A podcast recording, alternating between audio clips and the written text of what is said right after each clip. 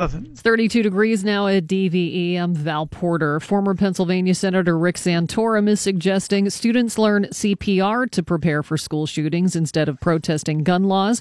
On CNN State of the Union, Santorum said students should not look for someone else to pass laws in their favor. Instead, he suggested they find out what they can do to deal with gun violence when it strikes. Locally, an estimated 30,000 people participated in Saturday's march. Dozens are dead after a fire in a shopping mall mall in Russia. Reports say as many as 60 people may have lost their lives in the Siberian mall when that blaze broke out yesterday. Local broadcasts show people jumping from mall windows trying to escape. Authorities have not revealed a cause of the fire. Holy Week is underway. It started yesterday with Palm Sunday. The Sunday prior to Easter commemorates uh, Jesus' triumphant entry into Jerusalem. Many Christian worship services included a procession of faithful carrying palms to represent the palm branches. The crowd scattered in front of Jesus as he rode into Jerusalem. Most believe Jesus' ride into Jerusalem took place about a week prior to the resurrection. A scientist from Washington University believes we will have the technology to read minds by 2038. Dr. Eric Leuthardt says he is confident that in about 20 years, humans will be able to get brain transplants that connect the brains to the internet allowing them to share information with others. So instead of surfing the internet for blogs and news, we'll be surfing other people's brains, which I don't really want to know what's in there. I don't there. think that's a uh, yeah. I don't think that's a great trend to uh, to to kick off there. However, could they if they could transfer that kind of ability in your brain? Couldn't they tell your brain to stop your body from aging? Um, I don't know. Does Couldn't the brain control aging? Can it speed up? It releases things that the hormones. Yeah. Maybe. Couldn't it stop or tell the brain to concentrate on healing certain things? Stop eating so much. Stop smoking. Stop doing drugs. Or um, stop being an a hole. Yeah, all of that. all of it. Well, uh, here is a feel good story to start the day. 11 year old Frank Senecola of Wesley Chapel, Florida, learned how to turn hunks of wood into beautiful handmade pens, and he's using that skill to raise money for charity. Earlier this year, he founded his own company called Frank's Pens and he's been spending two hours every day in his garage working his lathe to create the pens. Each handmade pen sells for 15 bucks, and for every pen sold, he donates $5 to charities that help veterans. In his first month in business, he made 76 pens and hopes to continue growing his business in order to keep sending donations to veterans organizations. There is a new number one film at the box office. Pacific Rim Uprising earned an estimated 28 million in its first weekend in theaters in the U.S. and Canada which knocks Black Panther from the top spot. Didn't Sean Collier say that that will be a trivia question someday? Yes. What movie? Pacific Rim, because he suspected that that's would happen. The Disney Marvel superhero thriller came in second with nearly 17 million. Black Panther has made over 690 million dollars in North America just in the past 6 weeks. Rounding out the top 5 are the faith-based movie I Can Only Imagine followed by Sherlock Gnomes and Tomb Raider. Slash, featuring Myles Kennedy and the Conspirators, are set to release their third studio album this fall. The group is currently in the studio with producer Michael Elvis Baskette, who is known for his work with Alter Bridge, Incubus, and Iggy Pop, as well as the band's 2014 album World on Fire. The band is expected to announce a major North American tour in the near future as well. Meanwhile, Slash says Guns N' Roses will be headlining European festivals this summer as part of their Not in This Lifetime tour. And ACDC reports reportedly working on a new studio album with Slash's bandmate Axl Rose. British sources are quoting Angry Anderson, who's uh, the frontman for Rose Tattoo, confirming that Angus and Axl are currently writing new material together. Axl began performing live with ACDC in 2016 after former frontman Brian Johnson announced his retirement due to hearing loss, or he was kicked out of the band, depending on who you believe. Right. Meanwhile, Guns N' Roses, uh, again, getting ready to hit the road for their Not in This uh, continuation of the Not in This Lifetime tour. Sunny and breezy, a little bit warmer today, low 50s for the high. It's 32 at DVE. It is the DVE morning show, and Sid the Kid does it once again. An amazing game against the Flyers yesterday. with it, trying to pull the trigger, leaves it now for Schultz instead. On to Crosby. Muscles up, going towards the net, shoots the puck, scores! Sidney Crosby walks right through the Flyers and does it all, and the Penguins have the lead, four to three. No, tell your ma, tell your pa, I'm going to send you back to Arkansas. The Pens captain sparkling to give the Penguins the advantage. Amazing. Once again, Sid the Kid comes through and then in overtime gets the winner. Uh, well, Br- uh, Bryan Rust does, but uh, set up by uh, Sidney Crosby, and the uh, Pens get out of there with the W got yesterday. the motor going. It drops it up to Crosby. Enters the Flyers in there, backing away. Crosby down the left side, but can't turn and make a play. Now turns and passes the puck over to Letang. High slot, stop by Mrazek. Rebound. Crosby shoots and scores on a long range shot. It's in front, might have been touched on the way in. And the Penguins have won this game by the score of 5 to 4. And ladies and gentlemen, Elvis has just left the building. Bryan Rust may have touched that puck in around the goal. Ah, well, Ringo's the oldest. How great is that? And you know he's going to live the longest. Like I was saying the other day, there's no way Ringo doesn't live the longest, and then he just lies and says he did everything. it was all me, really. He's got an awesome hot wife. He does. He's and like he's the happiest guy on the face of the earth. Tours every year. Getting Coming ready back to to- go on a tour again. Yeah, coming back to Pittsburgh, right, Val? I think so. Yeah. I think they uh, announced that late last week. So, what the hell's the name of his touring outfit? The All Star Band. The All-Star Band. Ringo and his All Star Band. Uh, Bill Crawford out today. Uh, he'll be out all week. Actually, he's on vacation, but he got to do a pretty cool uh, gig with Kathleen Madigan. He's opening for her now these days at the Eastern Theater, sold out show at the Eastern Theater on the uh, other side of the state over there. Uh, so uh, he's going uh, out west with his family. So good for him. Mike will be in. Mike Prisuta has your sports. Pens yesterday with a uh, with a win. Sucks that they let them get that point back at the end. Still, isn't every, I feel like every late season Sunday afternoon game against the Flyers is always awesome. Yes, I, why? I don't know why that is.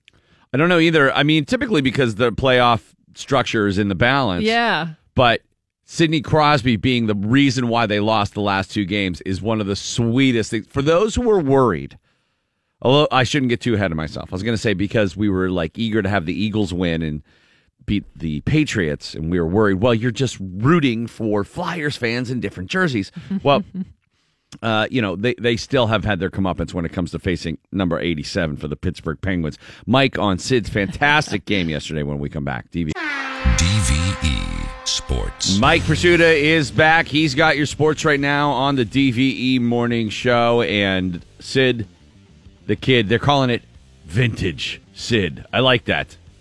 Yeah, Like lot a of- wine. A lot of people excited about what Sidney Crosby was able to do against the Flyers yesterday. It was a back and forth affair at PPG Paints Arena between the Penguins and the Flyers, but early in the third period, Sidney Crosby gave the Penguins the upper hand. It's Guentzel with it, trying to pull the trigger, and leaves it now for Schultz instead. On to Crosby. Muscles up, going towards the net, shoots the puck, scores! Sidney Crosby walks right through the Flyers and does it all, and the Penguins have the lead, four to three. No, tell your ma, tell your pa, I'm going to send you back to Arkansas. The Pens captain sparkling to give the Penguins the advantage. Penguins held that advantage into the final minute of the third period, but the Flyers weren't done yet. Voracek looking. Look for connecting in front. Couldn't get it to him. It comes to Giroux. Sets it up. Barrett. Bullet shot. Save. Rebound. Fired. Score. Around the net. It's Couturier, I think, who got the goal. He got that puck around to the left of Murray, and the Flyers have tied it with 42.6 seconds to go. Sean Couturier with his 31st.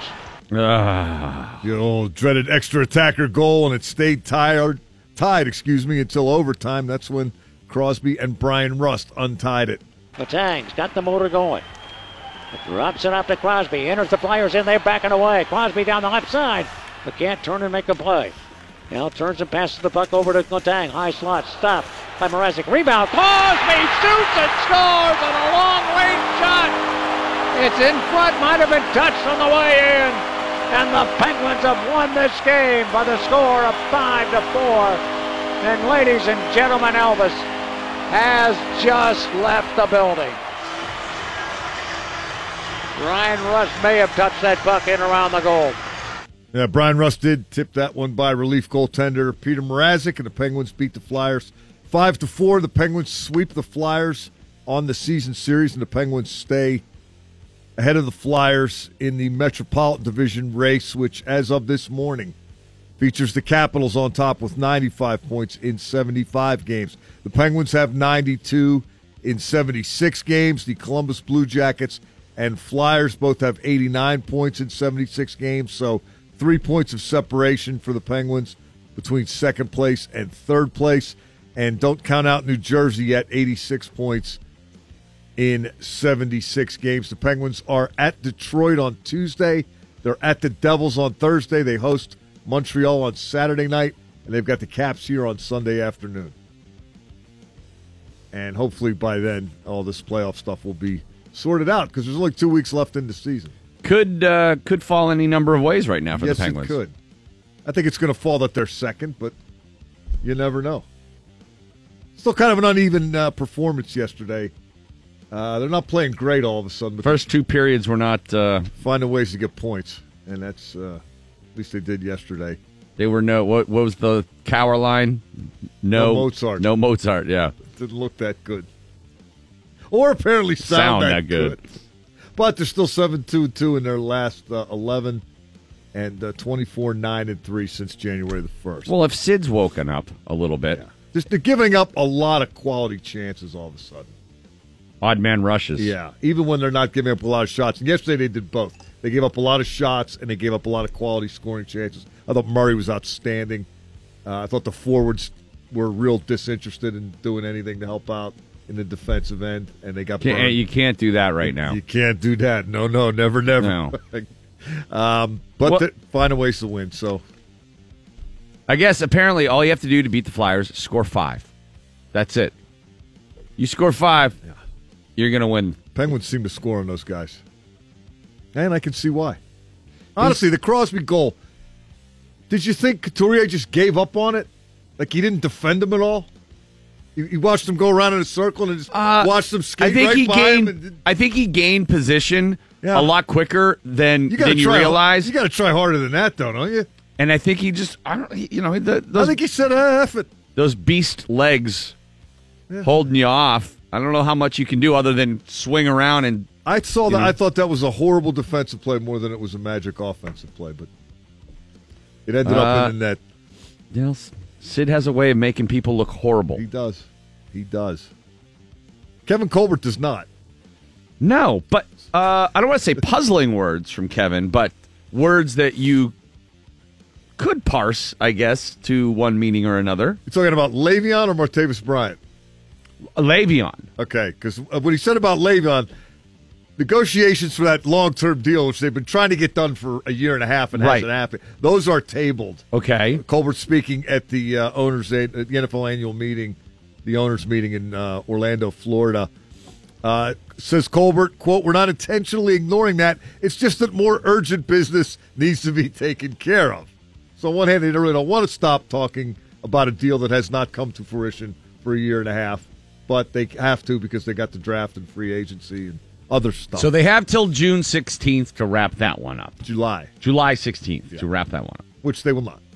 No, because and, and repeat last year, and uh, on we go. but that's where the interesting part comes in because he says the draft may affect it one way or another He does on both sides. on both sides. Those are his words. On both sides, the draft can change things on both sides. Now, people were quick to point out, I read two different accounts of that, and both had the same. I don't know if he said uh, off the record, hey, just to let you know what I meant by that, but they both seemed to say that what he was uh, intimating there was not Yeah.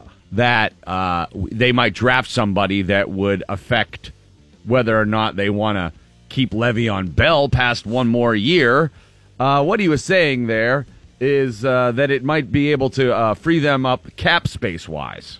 Because they'll be drafting people and have to give them money. Right. Which will give them less cap room. Either way, it doesn't sound good for Lev Bell to me. Nah, it's, you know, they got to. I don't think they're going to draft a guy in the third or fourth round and say, we don't want Le'Veon Bell anymore. They, they have clearly made it clear, made it obvious that they want him long term. But Right. it's just as obvious that I don't think that's ever going to happen No. because of his I'm a running back and wide receiver demands. So he's going to play one more year. It's going to work out like it did last year in terms of the timing of when he is available. And then next year they're not going to franchise because it would be 25 million, and that'll reach the breaking point. Right. You, well, you can't do that. So that's why you have to have the long term in place if you're going to keep Le'Veon Bell, and that's a big if. I was conversely, uh, my interest peaked when he talked about Martavis Bryant uh, vis-a-vis a potential trade, which Colbert has said they're not trading Bryant. He's not on the block. Uh, he told Missi Matthews yesterday, quote, Martavis is with us. There may be inquiries that come along. But right now, Randall, right now, Right now. we have no intention of trading him. Now, if you throw the right now in there, you don't have to. You could just say we have no. There may be inquiries that come along, but we have no intention of trading him. He threw in the right now qualifier, which means to me, hey guys, here's you. You know the number. Give me a call. Anybody want this pain in the arse? What do we get? I'm not sure, man. I'm not so sure. Yeah, I think he is inviting. I'm not so sure anybody would want him, is my point. particularly leading into the draft. Hey, you want to trade places in the first round or second round? We'll give you Martavis and maybe another pick. Does that, get, does that get it done? Just flipping places will do it. Who yeah. knows? I, I think he's open to discussion. Right. I'm going to interpret that I would also imagine that at this point in his because career, you don't need again. You don't need the right now. You just say we're not trading him. We don't. We're not going to do it. right now. Stacey, right now we don't plan on it. You know how that goes. Yeah, but he always leaves room. He always, Got to. he always, he is never a never guy. Prudent. Yeah, don't paint yourself into a corner. That's what you know. Kevin Colbert. Leave a little wiggle room. I, I think uh, something could happen with that guy around the draft because I think there are not so many inside linebackers that they can feel comfortable one's going to fall all the way. Yeah, So they may have to uh, get a little proactive. doing a little uh, finagling, as it were. Well, the one thing I thought was interesting is that when asked about what's the plan if he doesn't show up till week ten, he basically said, So "Eh, They're going to play the first nine weeks. "Yeah, there is no plan. We're hoping he doesn't do that." Yeah, I mean, I think I think you draft a guy, if, especially if you find one you really like, you know, third roundish. Sure.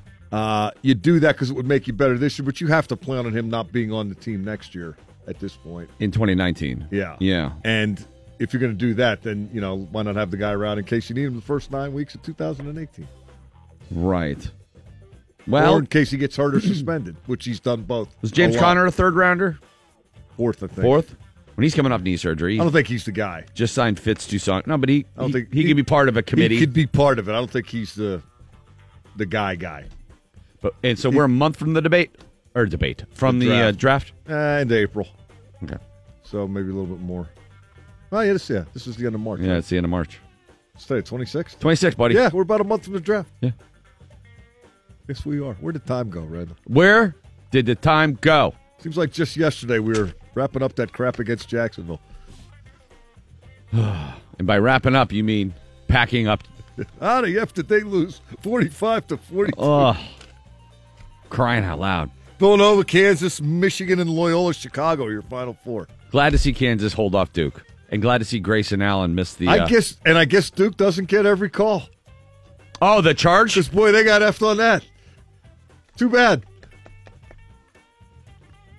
Maybe it put. Yeah, the, you know, the worm finally turned. Now you know how that feels. Yeah. That face. Val's got news coming up top of the hour. Well, it seems people who work in marijuana dispensaries like to get high at work. We'll talk about it coming up. Sunny, breezy, low 50s today. It's 36 at DVE. Oh, I've been in those places, and they definitely get high at work. The people, the bud tenders, are hilarious. They're very well informed. They know what's going on, but they are not the quickest to get. If you're not, if you're, if you're in a hurry, sometimes that's not your place. Also, the Stormy Daniels interview on 60 Minutes last night. We'll have the greatest hits. I said hits from Stormy Daniels coming up. It's Randy Bauman and the DVE Morning Show. Val Porter hanging out with me right now. Jack White, the great Jack White. Who doesn't love Jack White? The thing I like about Jack White is that uh, he, you know, he can be a little bit heavy-handed sometimes. Sure, sometimes uh, he looks uh, to be a little too, um, oh boy, what's the word? Trying too hard, you know, to be like different, artistic Yeah. kind of guy.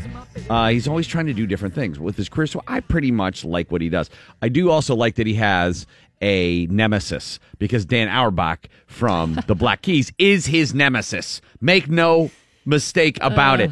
Because so first of all, White Stripes. That's his band.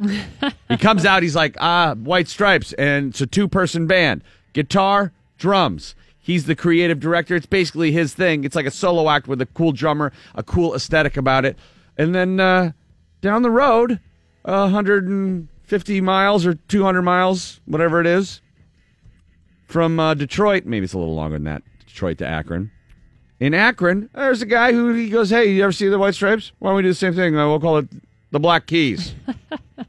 Wasn't that a lot like the White Stripes? Nah, yeah, who cares? We're the Black Keys. It's not the same thing, completely different.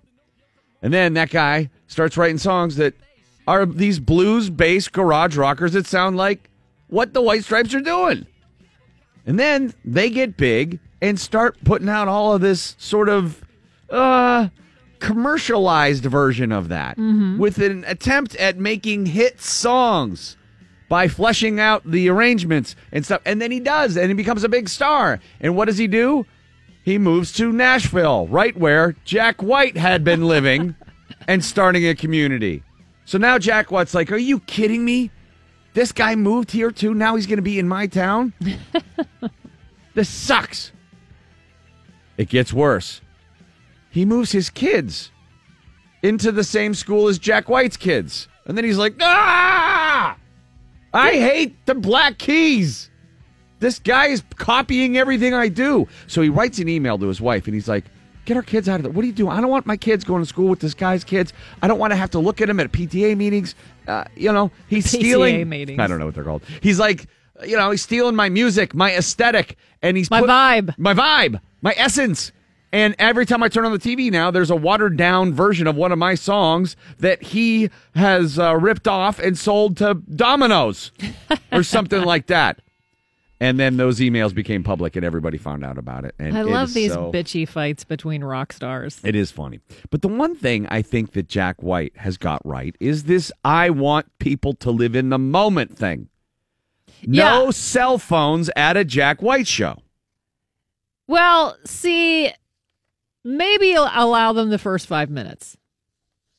So people can say, hey, I'm at the Jack White show, and then pay attention, not filming the entire show. Okay. Yeah. Well, he uh, said no photo. The, the, there's a decree when buying your tickets for his upcoming tour. Um, I don't know how he's going to do this on the festival circuit. I don't know how he's going to do it at all. No photos, video, or audio recording devices allowed. We think you'll enjoy looking up from your gadgets for a little while and experience music and our shared love of it in person.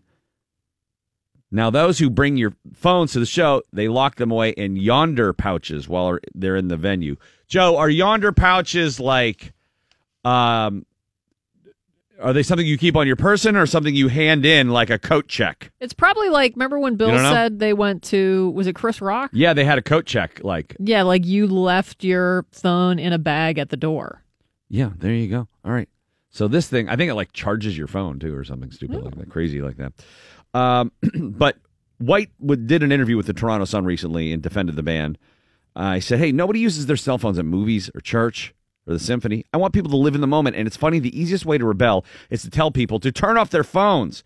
I was hoping it would be more of an art project. I wanted to surprise people. I thought it'd be great if people showed up and they found out right when they got there that these were the pouches for the phones. I thought it would excite them and possibly make some of them upset. But it's funny. I go to the movies, everyone turns off the phone. You go to the symphony, there's no phones. Churches, no phones. Jack White goes to church? I don't. Uh, he probably does. He probably just wants to make the guy from the Black Keys go to church. he's like, let me see if he's going to go to my church too. Um, he does the handshake of peace and turns around and it's Dan Auerbach. Not just- for you. just, Hello. He said these are all. There's all these places where it's already happening. No phone. So let's try a rock and roll concert and see what happens. I want people to live in the moment. If your phone not- is that important to you and you can't live without it for two hours, and I don't know, maybe it's time to see a therapist. I agree with him. Yeah, I'm not totally against the idea. I just don't know how you enforce it. He was talking about it on the Conan O'Brien show a few years ago. We tried that the last tour uh, when we started. I, I, I asked if we could do that, go out and talk to the crowd and say, "Would you please just not take your phones out? Let's just enjoy this with our eyes and ears." And and and people said people are going to get upset and people are gonna, mad. and we tried it and people loved it. People applauded when we asked them for that. It's like they applauded and all everyone as a as a mob agreed. You know, we we don't like this idea, this practice, because I think it's distracting for the people in the back who are trying to really watch. And they see a sea of blue screens in front of them Yeah. between them and the artist. I uh, I'm of mixed emotion in this. I'm all for the idea that let's live in the moment. Um, I also think it's cool that if an artist says, "Hey, I don't want everybody to see what they're walking into. We're going to try something different. This show might look a little different. I don't want to let the cat out of the bag." And as much as I love that idea, I'd also be like, I'd be jonesing to share a picture of it because Right. now I am so conditioned, and I used to blame it on work and say, "Well, I have to take pictures where I am, To and share. we're doing stuff to share because that's what we're supposed to do, you know, for work." But now, that's not true. You know, now I just now I want to get you know like, "Hey, check out where I am," and do some sort of cyber brag. You know, the humble brag. Well, does it turn into a safety issue too? Because now, I mean, look what happened in Vegas or in Paris. To not have your to phone. not have your phone to call nine one one. It's a great point. It's a great point. You know, we did it for years before cell phones showed up and nobody had a phone in their pocket, but things are different now, aren't they? A little bit. It's a crazier world. Uh, it remains to be seen whether or not Jack White will make it through this whole tour without people being super pissed. But I know hope there there are some bananas on stage. That would be so. Good. Because he's going to see people with their phone Right. who are going to have snuck one in, and he's going to lose it. It's going to be Dan Auerbach sitting there filming it. He's like, he's recording all my stuff to copy it. Jack White's like, this is a new one, and he plays it. Dan Auerbach records it the next day. It's a Papa John's commercial. Val has your news coming up here in a little bit. What do you got, Valerie? Working in a noisy environment is bad for your heart, and people who work in the pot industry like to get high. Yeah, I thought that one was uh, A given. uh, understood. Yeah. as they say. Hey, I uh, want to remind you, I'm going to be taking part in the "Are You Smarter Than a Crossroads Scholar" event, April 7th, Cefalo's in Carnegie from 7 to 10. Uh, me and uh, a few other folks. I know Lisa Sylvester from Channel uh, 11, and uh, Emilio from uh, Azazu downtown. Emilio, he's a he's like a local celebrity guy there, uh, and, and what a sweetheart he is. These guys. Uh, and myself and one other person. I think maybe Lynne Hayes-Freeland. Does that sound right? Yeah. Four celebs, they say. But eh, I don't think I'm a celeb. I think they screwed up. They're each going to pair, that's me, with one of the Crossroads Scholars. The winning student will win $500, a college survival package. So I think what it is, I get to, uh, I get to help him. I don't have to go ag- Oh, you're not. against I him. thought you were going head to head. That's what I thought. Are you sure? No, maybe I am going against him. I was maybe wishful thinking there. But the show is going to be interactive. You can actually play from your seat. You can be the phone, uh, a friend option for the people on stage. Go to crossroadsfoundation.org. Learn about the great work they do for uh, kids who, who are unable to have the financial means to get a better education. These guys, a Catholic based charity, they make it happen. Crossroadsfoundation.org. And uh, I'll see you in Carnegie on April 7th at Cefalo's.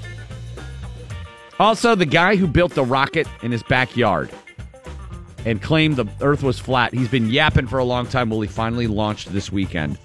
And the results, well, they're staggering, Val. The best of Stormy Daniels interview on 60 Minutes when we come back. DVE. It's 32 degrees at DVE. The news is brought to us by Golden Oak Lending. Well, in her long awaited interview on CBS's 60 Minutes, porn star Stormy Daniels talked about her relationship with Donald Trump. Here she is basically talking about why she's talking. Oh, oh, so now you. be fine.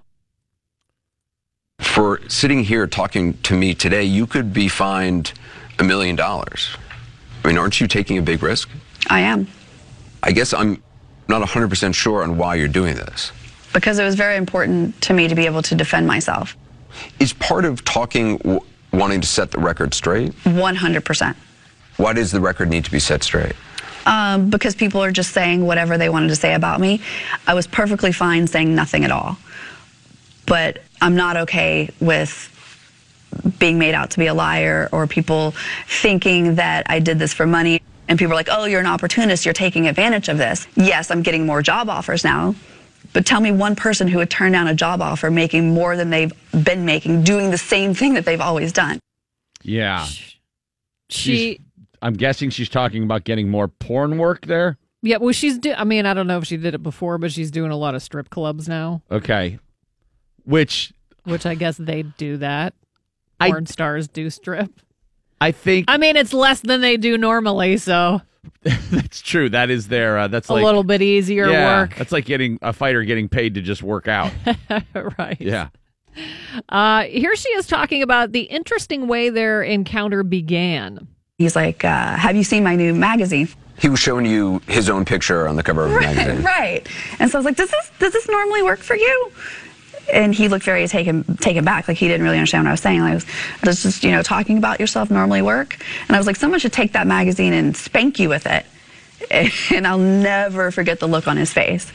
And he was What, what was look? just I don't think anyone's ever spoken to him like that, especially you know a young woman who looked like me. And I said, you know, give me that. And he, I just remember him going, you wouldn't. Like, Hand it over. And uh, so he did, and I was like, turn around, drop him. You told Donald Trump to turn around and take off his pants. Yes, And did he? yes. So he turned around and pulled his pants down a little. You know, he had underwear on and stuff, and, and I just gave him a couple swats. This was done in a joking manner. Yes. And uh, from that moment on, he was a completely different person. Uh, so our president pulled his pants down at a golf tournament. Well, he Got wasn't the president then. Got spanked by a porn star. All right, yeah, before he was president. Um, all I can picture is just oversized Tidy tidy, whities. whities. Yeah, like just way just dad that- tidy whities. huge orange ass he has popping out. Uh, she told Anderson Cooper, now this is something weird that he seems to do because he did this with the Playboy model. All of them. From that moment on, he was a completely different person. How so? He quit talking about himself and he asked me things and I asked him things and it just became like, you know, a more appropriate. Became more comfortable. Yeah. He's like, wow, you, you are special. You remind me of my daughter. You know, uh, he's like, you're smart, beautiful, and a woman to be reckoned with. And I like you. I like you. Which is also, he also told Karen McDougal, I think is her name. She was the Playboy bunny, and he said, You remind me of my daughter. So he uh, said while sitting next to his daughter on a talk show that if she wasn't his daughter, he would date her. He has said that many times. He tells all the women that he has sex with outside of his marriage that they remind him of his daughter, and that doesn't bother anybody. It's very weird. No, he wants to have sex with his weird. daughter. It's very strange. or Uh, at least he's talking as if he does. Anderson Cooper asked if Donald brought up his wife at all. Melania Trump had recently given birth to, to a son just a few months before. Did he mention his wife or child at all in this? I asked, and he brushed it aside, said, oh, yeah, yeah, you know, don't worry about that. We don't even, we have separate rooms and stuff. That's in my Melania's contract. You're right. She's like, I need to have a separate room. I cannot be around that guy. I mean, I always have to spank him with his own magazine. It's very, very strange. Uh, you know, um, it strikes me as troubling that the spanking story seems to be like he revealed a weakness there. So now I'm worried when negotiating any big deal with a world leader, they can just offer to spank him with his, the Time magazine that he faked being on the cover of. And he's like, all right, but just once. And then pulls his pants down Drop him. in the middle of some summit, gets spanked. And then he, and then all of a sudden he's a different I mean- person. And he's very kind of like, oh, okay, now what can we do for each other? Kim Jong Un. He, he was doing the uh, the big ego trip with her, and Yeah. then when she spanked him, that's when he let his guard down. Exactly. So now they know the way in. He showed his Achilles ass. Well, Stormy says she deserved to have sex with Donald Trump. Did you two go out for dinner that night? No. You had dinner in the room? Yes. What happened next? I asked him if I could use his restroom, and he said yes. You know, it's through the you know through the bedroom, you'll see it. So I, I excused myself and I went to the the restroom. You know, I was in there for a little bit and came out, and he was sitting you know on the edge of the bed when I walked out, perched. And when you saw that, what went through your mind? I realized exactly what I'd gotten myself into, and I was like, oh, here we go. and I just felt like maybe uh, it was sort of, I had it coming for making a bad decision for going to someone's room alone. And I just heard the voice in my head, well, you put yourself in a bad situation and bad things happen, so you deserve this. She, however, says she is not a victim. A lot of people are using you for Yeah. a lot of different agendas. They're trying to. Like, oh, you know, Stormy Daniels comes out, hashtag me too. This is not a me too. I was not a victim. I've never said I was a victim. I think trying to use me to f- to further someone else's agenda does horrible damage to people who are true victims. Yeah, Her- a lot of people were speaking to the fact that where she said, "Oh, I don't want to do this, but I'm gonna. I got myself in this situation, and this is what you get. Now you got to have sex with them." And a lot of people were saying, "Hey, look, this is the crux of a lot of the you know Me Too arguments is that you shouldn't have to." You know, Feel at no that. point should you be so far along that you can't turn around. Um, but then she follows it up by saying, "Look, I, I'm not a victim here because to her, and she said as much in the interview. That was all right. Well, it's akin to like, all right. Well, I'll, uh, I'll I'm have a comedian. I'm, I'm gonna. I gotta tell jokes at a party. right. And if it's to further my career, and I don't value this the same way other people do, Yeah. this is, has no spiritual connection for me. I don't care. I'm just to, you know, see what happens if I if I give him a little time here. Eh, maybe it'll pay off for me in the future because she has sex for money. Mm, yeah.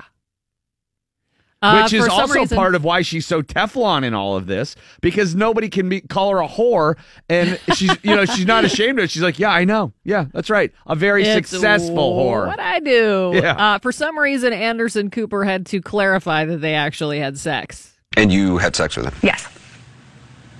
You were 27, he was 60. Were you physically attracted to him? No. Not at all. No. Did you want to have sex with him? No. But I didn't. I didn't say no. I'm not a victim. I'm not. It was entirely consensual. Oh yes. Yes. Well, then you wanted to have sex with him. I mean, uh, you know, th- that's the one thing. What she says, what she's saying, what she said, I didn't want to, is that I'm not attracted to him. Right. It, it wasn't a turn on for her. So I think that people will try to pick that apart. And really, what she was saying was like, you know, I wasn't turned on by him, but I did it anyways. Not, I didn't want to. And she kind of clumsily made that part clear. Uh, she talked about their second meeting. Oh boy. I remember arriving, and he was watching Shark Week. He made me sit and watch an entire documentary about shark attacks. It wasn't at that point a business meeting, it was just watching Shark Week. Yeah. Did you have sex with him again? No. Did he want to? Yes. How do you know he wanted to? Because he came and sat next to me and, you know, touched my hair and put his hand on my leg and re- referenced back to how great it was the last time. How did you Um, get out of it? well, I'd been there for like four hours. And so I then was like, well, before, you know, can we talk about what's the development? And he's like, I'm almost there. I'll have an answer for you next week. And I was like, okay, cool. Well, um, I guess call me next week. And I just took my purse and left. So, According to Daniels, Mr. Trump called her the following month to say he'd not been able to get her a spot on Celebrity Apprentice. She says they never met again and only had sex in that first meeting in 2006. now he had sex with her without a condom. Yes. He was married. Same thing with the Playboy model or Bunny or whatever you call her. He went unprotected there too. Yes. He keeps saying he's going to make America keep America safe, but you know, he's not even keeping Melania safe from. I feel like this interview was much ado about nothing. Well, like the only thing I was think campaign finance? but uh, but that's nothing new. All that stuff had already been talked about. The only thing I found revealing in this interview was that they only had sex one time. yeah, I thought they had sex more than that. I thought it was in like a non nonstop ongoing affair. It's it's more about uh it, I definitely like uh Patton Oswalt had a tweet and said, "My Al Capone vault radar is going off." Right, yeah. and I'm I like, think what this is all this none of this is news. This has already been revealed. Right, but it's her words now. She's saying it all. It's in the context of her lawyer explaining. Also, the thug, her being threatened in a parking lot. Yeah. That was a new Yeah, that wrinkle in it. Is that she was, you know, she had her life threatened. but that did also come out before the interview. Here she is talking about it in the interview. I was in a parking lot going to a fitness class with my infant daughter. I was taking, you know, the seats facing backwards in the back seat, diaper bag, you know, getting all the stuff out. And a guy walked up on me and said to me, Leave Trump alone, forget the story. And then he leaned around and looked at my daughter and said, It's a beautiful little girl. It'd be a shame if something happened to her mom. And then he was gone. You took it as a direct threat. Absolutely. I was rattled. I remember going into the workout class and my hands were shaking so much I was afraid I was going to drop her. Did you ever see that person again? No. But I, if I did, I would know it right away. I'll You'd never able- forget. You'd be able to recognize that person. 100%. Even now, all these years later. If he walked in the store right now, I would instantly know. Did you go to the police? No, Why? because I was scared. What was the fake name Trump used on the non-disclosure Was it agreement? Dennison? DD Dave Some- Dennison or yeah, something, something like, like that. that. He didn't sign it, Mhm. and that's part of why she's able to talk right now. She's like, "Hey, it's not binding." Yeah, that's what her lawyers claim, and she Right. claims. Uh, I don't think there's any doubt that this happened. Uh, it, it- I don't think anybody cares that he had sex with her. It may have lasting implications because it may get wrapped up in the Mueller probe. The uh, fact that it might be a federal uh, election committee Campaign, or campaign election violation. yeah, violation is a big deal for Michael Cohen. Maybe not as much for the president, who then will, you know, if he gets wrapped up in the investigation, maybe he trades uh, in uh, jail time for uh, revealing something to the special investigator. I don't know. But either way, Brent Musburger with the tweet of the night, wrapping things up for everyone. Lads, we can never second guess the real Donald Trump for his taste in women. But betting a porn movie star without a condom? Come on, man. Brent Brent Musburger doing the important work out there these days. But again, this is the president of the United States. It's fun, and his wife was a thousand miles away from him. Uh, apparently, last night when this happened. Oh, when the interview aired. Yeah, when it went down. Yeah, I- she's staying in uh, at Mar-a-Lago. Yeah. because Barron is on spring break. Oh, well, that's, uh, yeah. He won't even let Barron go on spring break without him making money off of it. He's Well- like, well, if you're going to go on spring break, go to my place so I get paid. Does Stormy Daniels have evidence of their affair? What was also required under the non disclosure agreement was for Stormy Daniels to turn over all video images, still images, email messages, and text messages she had regarding Mr. Trump. Did you do that? I can't answer that right now. You don't want to say one way or the other if you have text messages or other items. My attorney has recommended that I don't discuss those things. Uh huh. Interesting. Her attorney's great too. He's so funny. He's, uh, it's just funny how they're not scared of like this douchebag Michael Cohen and how he's like strong armed people for so long and I'm guessing people. her lawyer has had a little bit of experience in that area as well. They asked him, "Oh, you think he's been a tough guy before? Yeah. You think he's threatened people like No, that?" No, I don't know if he's threatened people, but he's not like a namby-pamby kind of guy. Uh, no, he's no no uh, shrieking violet, shrinking, shrieking, either one. Yeah. But he was asked about going back and forth with Michael Cohen, who won't talk about this now. After he admitted he paid her, he told the New York Times he didn't get paid back for it, which is where the the uh, violation comes in Contribution, campaign because it becomes an in-kind contribution. Um, and uh, he was asked, you know, what's it like going up against someone like Michael Cohen? And her lawyer said, I like to go against very talented lawyers. I like to go against people at the top of their game. I think it actually it's helpful to do that. And he said, Do you consider Michael Cohen to be a worthy adversary? And he just didn't say anything. And he goes, Let me think about it for a second. and then he and then he paused a little bit longer and he went, No comment. well, he's kind of a sideshow. He likes to put on uh, quite a show. Her lawyer. Yeah. Yeah, he had a picture of her of, of Michael Cohen. Like a huge one on, doing on a interviews like, poster board. Hey, where's this guy? Right. I want to talk to this guy. Apparently, her lawyer was the one- of the the uh, the counselors on the uh, class action lawsuit at the Super Bowl in Dallas, the Steelers Oh, played yeah, at, mhm. when all those people Got screwed got out of their screwed. seats and had to sit under the arena. apparently he decimated Jerry Jones on the stand. And Jerry Jones gets off and they said he stared him down the whole way and he just was like staring at him with the most hateful look in his eyes ever. He said that was his proudest accomplishment as a lawyer is that he made Jerry Jones seethe. And uh, the uh, the lead attorney on the case like leaned over to the guy and said, "I've never seen a man look at another man like that before. Wow. Like he wants to murder you right now." So this guy's not afraid. Yeah. Uh, I don't know if this will have any implication. I mean, he's been Teflon so far, so I think uh, you know. It involves laws I have, n- I mean, I have no idea about. well, I just think that it's one Contract It's law. another pebble in the avalanche, yeah, it's c- campaign finance stuff. Yeah. you know, nobody cares that he had sex with a porn star. Everyone already knows he cheated on all of his wives because he cheated on his first wife with his second one. He cheated on his second one with his third one. It wasn't like he was going to stop cheating. This has always been his thing. And apparently, uh, the apple doesn't fall far from the tree because Don Jr. has allegedly cheated on his wife. and Right. That's why they're getting divorced. Do you think he said to that Aubrey O'Day chick, "You remind me of my sister"? Probably not, right? Oh, my. Well, spring is here. That means a lot of Americans are already planning their summer vacations and looking for the best possible deals on airfare. According to cheapair.com, you'll get the best airfare this year if you book 70 days in advance of your trip.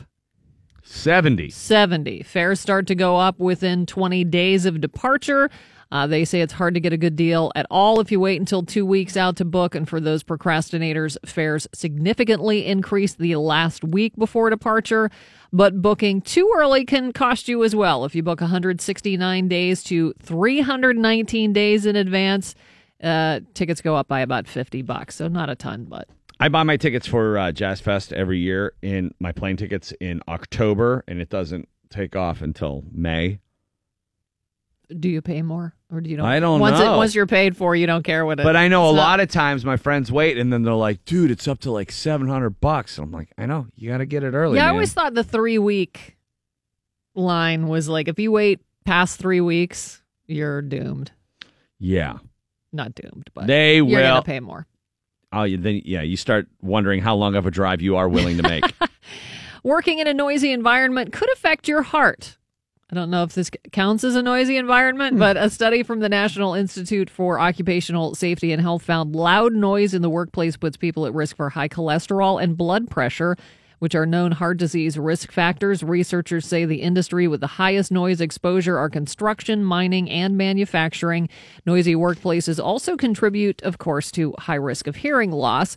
Researchers haven't been able to figure out the link between noise and heart disease, but they believe that it may have something to do with noise affecting the cellular makeup of the body. And another work news, a new study out of the cannabis industry in Colorado found that most of these employees are high while they're working. yeah. Which could lead to problems as there are laws in place banning the use of weed on the job. Companies could lose their licenses, and then there's the whole workplace safety thing going on, which it's not like you're operating heavy machinery in a cannabis No. uh, I mean, if you go in there, but well, you can at least get an idea of what kind of buzz you might be in for, you know? right. Be like, You Uh, speak just- from experience. Can you tell me a little bit about? hey, what are you on right now? I, I don't want that. That's too much.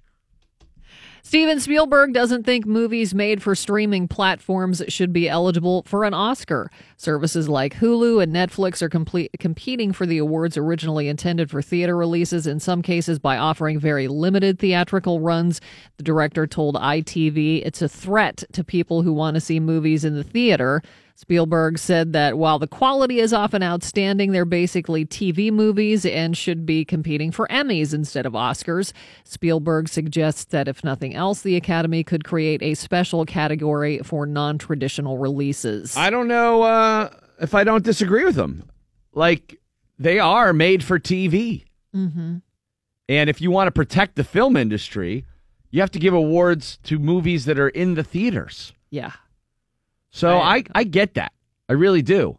and you can't let Netflix like as much. uh, Look, I love Netflix. Basically, my life is Giant Eagle, Apple, and Netflix. Okay, that's it. And I'll defend, you know, the great work they're doing because I, I think it's amazing how much they're able to do. But I don't want them to turn into Amazon. I don't want them to be like have such a control over the marketplace that they're affecting what kind of art gets made elsewhere. I don't want people to be afraid to keep making big movies and stuff. I don't know. Oh, yeah. Like going to the movies Get is a unique experience. It's and- just great. Then major um, studio backing and Don't you feel like you have a little bit of something at like I don't want to say ownership of, but you have a different relationship with a movie when you go and see it at a theater? Um, well, it's uh, such a better audio and visual experience Right. than you would get in your home. But then when you see it on TV later, you're like, oh yeah, no, I saw it in the theater. Yeah. Like those ones, I have a different feeling about. Like, no, no, no, I, you know, I saw this. They were like 30 feet. Tall. And a lot of them are in like IMAX 3D now, right. especially the superhero movies. Uh, that's too much for me, though. 3D. Yeah, the IMAX stuff. I almost barfed on the Simpsons ride at Universal. The 3D IMAX stuff goofs with my equilibrium too much. Well, so many rockers sell out. Roger Daltrey hit it big last week. He was paid a million dollars to perform at the 60th birthday party of Dr-. Craig Flashner in LA. Flashner owns about 500 nursing homes around the country. Oh my God! The guy who sang "I hope I die before I get old" played a private party for a guy who owns a bunch of waiting rooms to heaven. Got rich. Ugh. Waiting for people to die. This guy also hired Cirque du Soleil performers and fire eaters, and since it was his party, he got to sing with Roger on My Generation. Oh. Daltrey, no, not the first classic rocker to earn a, little bit of extra cash playing birthday part- parties. Paul McCartney uh, grabbed a million bucks in 2003 when he performed at the 50th birthday party of a CNN producer. He donated his money to charity. Elton John reportedly got a million dollars for his private performances in the past. Uh, he's also done birthday parties. Steven Tyler and Sting have been hired as wedding singers. And in 2005, Tyler, Joe Perry, Don Henley, Joe Walsh, Stevie Nicks, and Tom Petty performed at a bat mitzvah in New York for some super rich guy's daughter. Yeah, I, I get it to a certain extent. I mean, when Led Zeppelin licensed rock and roll for a Cadillac commercial, whenever that was, 25 years ago, I think everything just changed. And people are like, you know what? Why are we being so stupid with this? Why do we have such artistic It's a great way for us to po- make money. Yeah. I mean, the Bill Hickses of the world wo- would always rage against you for it, but, you know, it's like, uh, you know, Todd Barry had a joke about the band Fugazi, who never charged anything. Like, they refused to make money off their own music. and he said, like, you know, he's like, I just imagine the drummer of that band going, hey, I got a good idea. Why don't we charge five bucks and I don't have to live in my mom's basement? now, certainly, it's not like Roger Daltrey's hurting for money, but the optics of that one. Yeah. Uh, he should have to start singing, I wish I died before I got old. Sunny but breezy today. A little warmer. Temperatures in the low 50s. It's 33 at DVE. Mike Prisuta with your sports coming up here uh, momentarily. Sid is on fire, and uh, they're saying they're, they're calling it vintage Sid. It's Guentzel with it, trying to pull the trigger, and leaves it now for Schultz instead. On to Crosby. Muscles up, coming towards the net, shoots the puck, scores! Sidney Crosby walks right through the Flyers and does it all, and the Penguins have the lead, four to three. No, tell your ma, tell your pa, I'm going to send you back to Arkansas. The Pens captain sparkling to give the Penguins the advantage. Mike Prisuta has the full report when we return right here on the DVE Morning Show. Dot com. DVE Sports.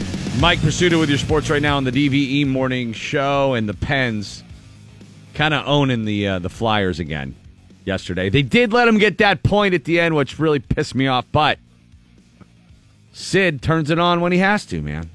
They got the brooms out. It took them overtime, but they got the brooms out and swept the season series from Philadelphia with a 5 4 win yesterday afternoon at the PPG Paints Arena. Sports this hour brought to you by Golden Oak Lending. That uh, back and forth affair, Randall included Sidney Crosby's 26th goal of the season, 17 seconds into the third period. That gave the Penguins a four to three lead. It was one of those.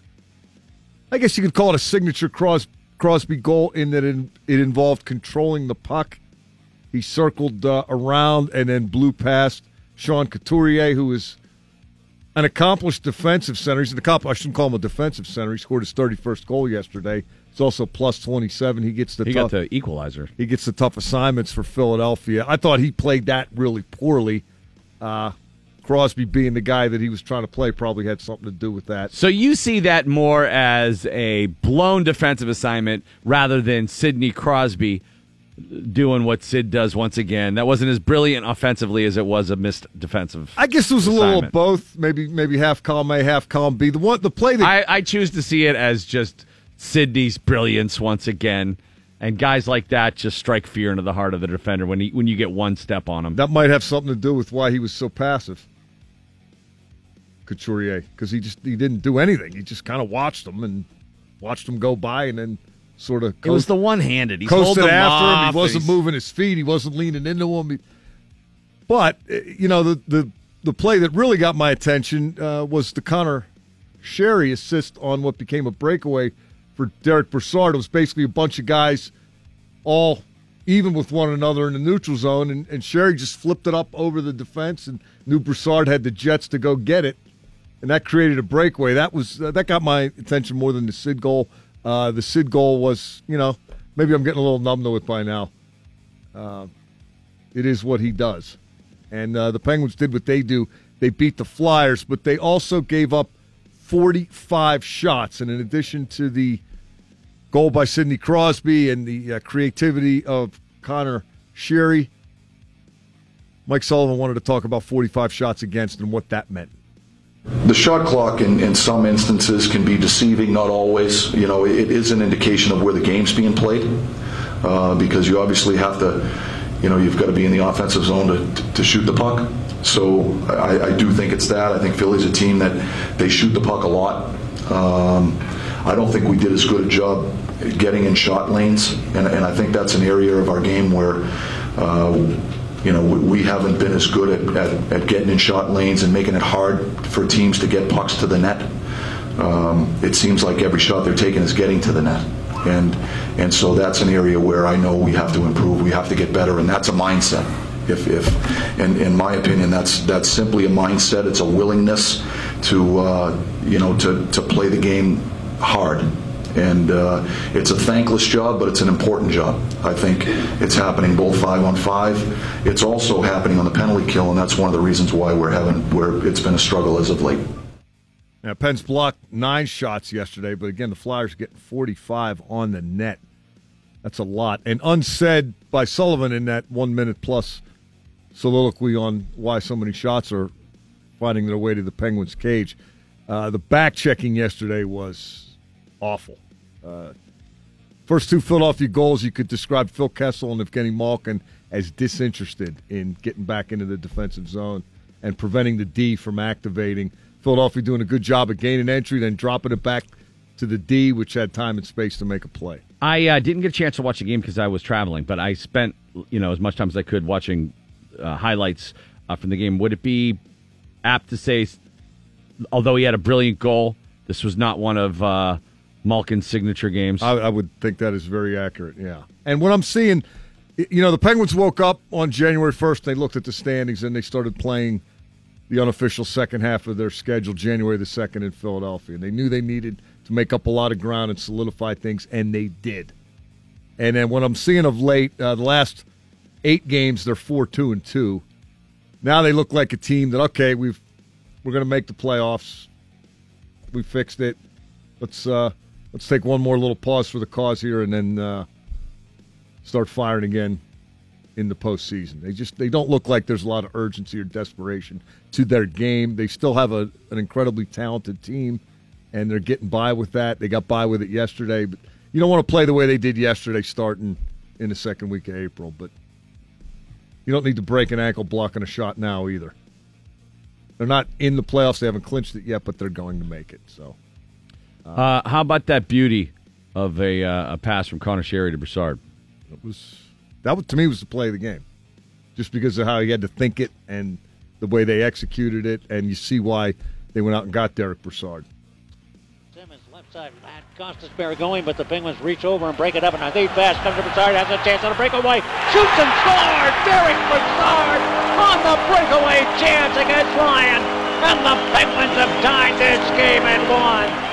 Now let's go on Moose on a Harley. Derick Brassard on an aerial pass that he found. Yeah, a little Murphy flip, not uh, not to clear the zone, but to set a guy up. And uh, you know, Conor Sheary is not really known for that. He's kind of a guy people look at as well. If he's scoring goals, he's helping them. If he's not scoring goals, he doesn't do anything else. That was a hell of a play he made yesterday, and it helped the Penguins beat the Flyers. Uh, that was uh, Derick Brassard's third goal with the Penguins and uh, second in three games. Sidney Crosby has three goals and six points in his last three games. Uh, he's apparently decided to turn it up as uh, the Penguins hit the stretch run at Detroit Tuesday, at New Jersey Thursday, Montreal here Saturday, Washington here Sunday afternoon. Pens are three points behind the Caps, and the Caps have a game in hand in the Metro. Pens are three points up on Columbus and Philly for second in the Metro. The NFL uh, annual meeting is taking place down in Orlando, Florida. Kevin Colbert, the Steelers general manager, speaking with Missi Matthews of Steelers.com yesterday in Orlando. And he talked about the Le'Veon Bell negotiations. Uh, Colbert saying those haven't been tabled, but for the time being, at least, they're on hold. That's something we're not dealing with right now. Again, not out of neglect to, to Le'Veon, but really just the, the, the, need to take care of the current business first. I think after free agency ends, you may even go through the draft and just see where your team stands because the draft can change your own um, cap situation as well. We may get a player that we didn't think we were going to get. Maybe that creates an, an, opportunity to terminate somebody else so as to be able to accommodate um, different cap specifications that, that may occur. But again, this, this thing changes daily, and we just try to monitor it and keep up as, as soon as possible and deal with things in, a, in an appropriate manner. Kevin sounds better with a synthesizer. I like it. He should always have, yeah. You should have. Uh, you should do that. Maybe they should do that for Tomlin on Tuesdays. Just play a little something in the background. Yeah, you should always have Daft Punk right behind him. Kevin, good. They already got helmets. Kevin Colbert also addressed uh, another decision that the Steelers are going to have to make the first week of May. That would be whether to pick up the fifth year option on Bud Dupree's contract. We'll uh, hit that after the break. Yeah, we also got Missi Matthews coming up nine fifteen to uh, further Oh, expound on uh, what uh, Mr. Colbert had to say. Seth Rorabaugh from the Athletic at eight fifteen, talking about those Penguins as they head towards the last couple weeks of the season and shore up their uh, their playoff spot. They can basically play anybody right now. Anything could happen. Yeah, and I don't think they care, and I don't think they should. Are you worried that they may not be ready yet? No, I think they. I was pretty impressed with that kick that they started in uh, January, Mhm. and they didn't necessarily need to, you know, follow that all the way through. They're, uh, my interpretation, at least, is they're kind of taking a little deep breath now and regrouping one more time. Right. And uh, I think they're going to be tough out. You got to love that Sid the Kid sticks it to the Flyers again, though. Keep taking Crosby sucks signs everywhere you go. I swear to God, you could probably go to a baptism in Philadelphia and, say, and the priest would say that in the middle of it. In nomine Patri, et Filii, et Spare Tictus, Sidney Crosby sucks, Sanctus. what do you got uh, at the top of the hour there, Valerie? Oh, what are we just uh, uh, the president uh, screwed a porn star without a condom. Uh, is social media more important to you than your pet? We'll talk about a troubling new survey. I think he gave it away with the troubling. Uh, hey, the seventh annual Cure Rock concert this Friday. The alternate roots, Nevada Color and Working Breed. Cure Rock. Uh, they uh, raise awareness and funds for the fight against childhood cancer through live music. It's at uh, eight o'clock start, seven o'clock doors there at the Hard Rock, and I'll be on hand being an MC once again. It's uh, the seventh annual Cure Rock concert. Tickets available at dve.com. The DVE Morning Show. Richie Bazzi, thanks uh, for hooking us up there at the St. Patty's Day Parade. Appreciate that from him. Uh, I'll be there this Saturday, by the way. Oh yeah, what are you Shults doing? Ford in Wexford uh, to wrap up truck month. So I'll be there from I think noon to two. Oh, No, one to three. nice. Truck month. Who- I mean, who doesn't love truck? Happy Truck Month. Yeah, let's celebrate. I didn't get you anything. You didn't get me a truck. No, no. I'll have to. I'll have to figure out how to uh, remedy that. Mike's got uh, a wrap up on the sports here. Uh, we didn't get to the tournament, but a few more uh, Steelers uh, tidbits to uh, attend to. Yeah, one in particular, just one of the things they're going to have to deal with uh, during the first week of May is the decision on whether or not to pick up the option year on linebacker Bud Dupree's rookie contract. That would be for 2019. Mm-hmm. It would basically be about $10 million, and it would be guaranteed for injury. But they could still rescind it if they so desired. Uh, basically, what they're doing is preventing Dupree from uh, playing out this coming season and becoming an unrestricted free agent. So, so this is his uh, make or break year, and then it gives them more control. Yeah. Okay. And in the meantime, if he gets hurt, then they're on the hook for the 10 mil. And he's not exactly in a position right now where he says, "No, I don't want to sign that. I want to uh, play myself out of here." I, I wouldn't think so. Uh, although Kevin Colbert, when he sat down with Missi Matthews yesterday down in Florida, uh, talked about Bud Dupree as a guy that uh, the Steelers maintain the arrow is pointing up. I don't think we've seen the best of Bud Dupree, not from a, a lack of effort or preparation. It's just from really some health issues have hindered him along the way. He's continuing to grow in that position. And I think with him on one side and TJ on the other, those two will continue to grow, and I, I think they're going to they're going to complement each other. Uh, we saw signs of that last year, and I think you're going to continue to see growth and development in both of those players. I mean, Jarvis Jones, Bud Dupree. I it's going to be a long time before I get excited about anybody they drafted outside linebacker.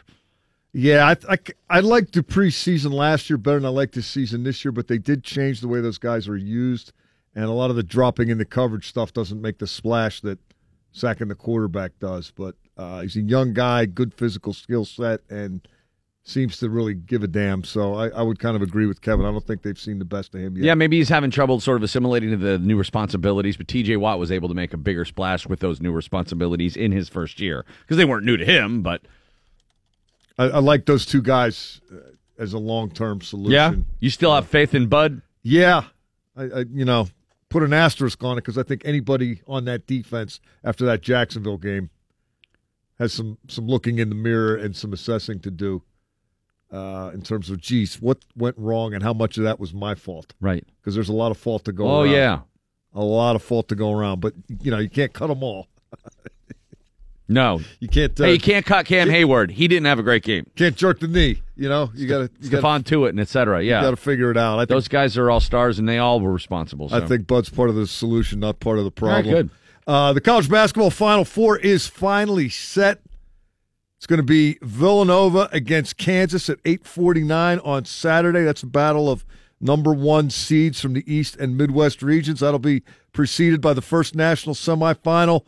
Loyola of Chicago against Michigan at 6:09. Loyola an 11 seed, Michigan a three seed. Uh, Villanova and Kansas are blue bloods. No surprise that uh, those teams Right. advanced. Michigan was getting a lot of buzz after winning the Big Ten tournament. John Beilein, a pretty good coach who's been there before. If you had Loyola of Chicago in the Final Four, I want to know why. Uh, Sister Jean. That's why, man. What a remarkable story. That's, Sister Jean, 98 years old. they Young man are. said to me the other day, Sister Jean, we broke your bracket. And I said, keep breaking it. That's okay with me. I did have a second bracket, m- bringing them to the top. So I called it my Cinderella dream bracket. So we'll see how, how far we go. Jean Dolores Schmidt. She's been a Loyola, Loyola team chaplain since 1994.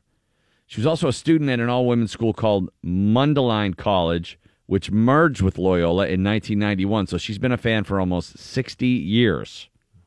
First Final Four for Loyola of Chicago since winning the 1963 national championship. She uh, she's not just a good luck charm, Mike. She gives them advice. She praises them before each game. She gives them their own scouting report. She's she's uh, such a big part of the team. They gave her part of the net they cut down after the Elite, Eight win on Saturday. Uh, there's a Sister Jean bobblehead that you can order. and you can pre-order online if you like. And at least two NFL teams, Carolina and Atlanta, have said they'd love it if she'd come visit them because they want some of her good luck to rub off. Charles Barkley joked he wanted to take her on a date if Loyola made it to Final Four. Charles apparently not understanding what nuns do. So you might see them in a segment together this weekend. Uh, and uh, Sister Jean, you know, she said she's happy. I'm so happy for uh, Loyola, for my congregation, for the city of Chicago, and for the nation. We need something to boost us, and I think this is what is doing it because we are almost a Cinderella.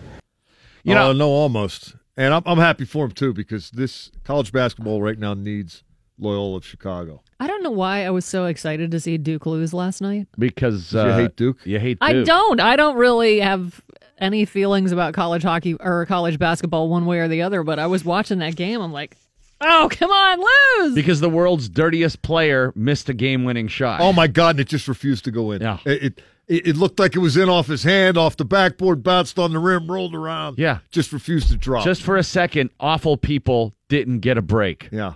And they the call went against Duke, Yeah, which was a critical call, which found out one of their best players, and they probably got screwed on it. probably.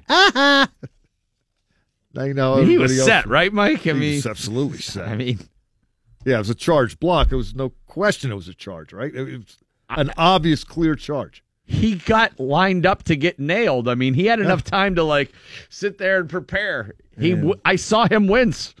But that was pro- that ended up 85-81 Kansas in overtime after the Grayson Allen shot at the buzzer of regulation refused to go. Jayhawks. That was probably the best game of the tournament. That was Yeah. I mean, that second half they were just challenging each other and trading shots and uh, great programs playing great. But college hoops needed a Loyola of Chicago right about Did now. you see the somebody inter- who's probably not in the FBI investigation in- into all the slime?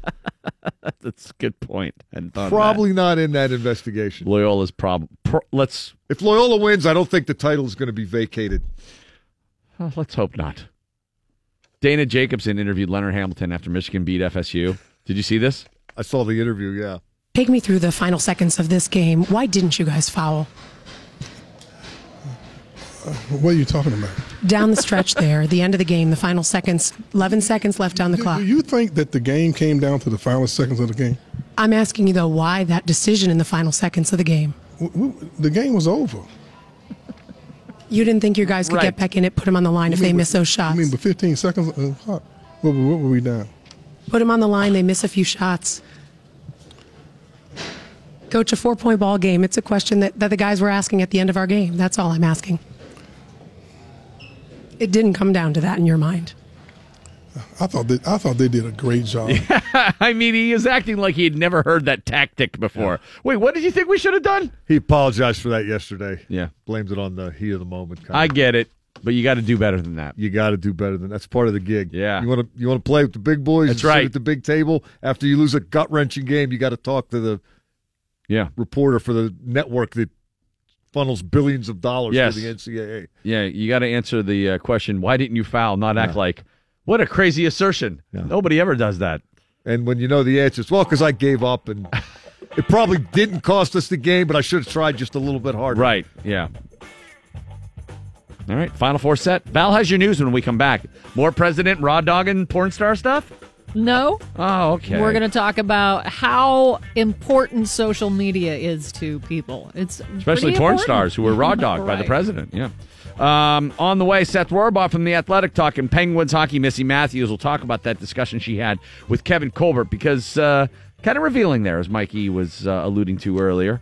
Might uh, give you an idea of long term plans for the for the Pittsburgh Steelers and Le'Veon Bell and Martavis Bryant. So we'll get to the bottom of all that with Missi at nine. Right now, they're not going to trade him. right now, this very second. Never say never again. It is 33 degrees at DVE. The news is brought to us by ChooseNissan.com. Well, two local women are vying to be the next American Idol on last night's show. Munhall resident Gabby Barrett was featured.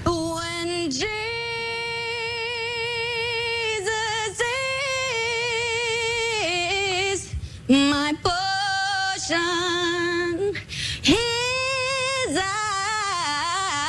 Okay, right there. That lick right there. So Church. listen, That is you. Am I right, guys? Your personality is in the church song. You stopped all the pretending, elongated the notes, you took your time, you were breathing, and you were just on fire. Okay. Okay? Thank you very much. So is she going to Hollywood? Let's take a vote. Yeah, good. Let's do it. Um, it's a yes for me. Um, you have a great voice. Um, I think you got a chance to really be big in this thing. Um, yes for me. So yes for me. Thank you. That means you're going to Hollywood. Hey. So all good for her. Another Cool. uh, local North Huntington teenager, Aubrey Birchall. Uh, she's going to get her shot in Hollywood. She was uh, she auditioned during the Nashville auditions, according to the Post Gazette, but they did not feature her on the broadcast. But uh, two local women competing for American Idol is pretty awesome. Yeah, it's great. So to keep an eye on those two. Who are the how they- judges? Lionel Richie, Luke Bryan, and Katy Perry. I think in order to get in favor with Lionel Richie, you should bring him a, a replica of his clay head from the Hello video. That's what I would do if I were a contestant. Just a little gift. Here you go. Just a Play Doh head that I made for you, Mr. Richie. If any of those kids had that reference, that would be great. I know. Meanwhile, they were all born after that video. Right, exactly.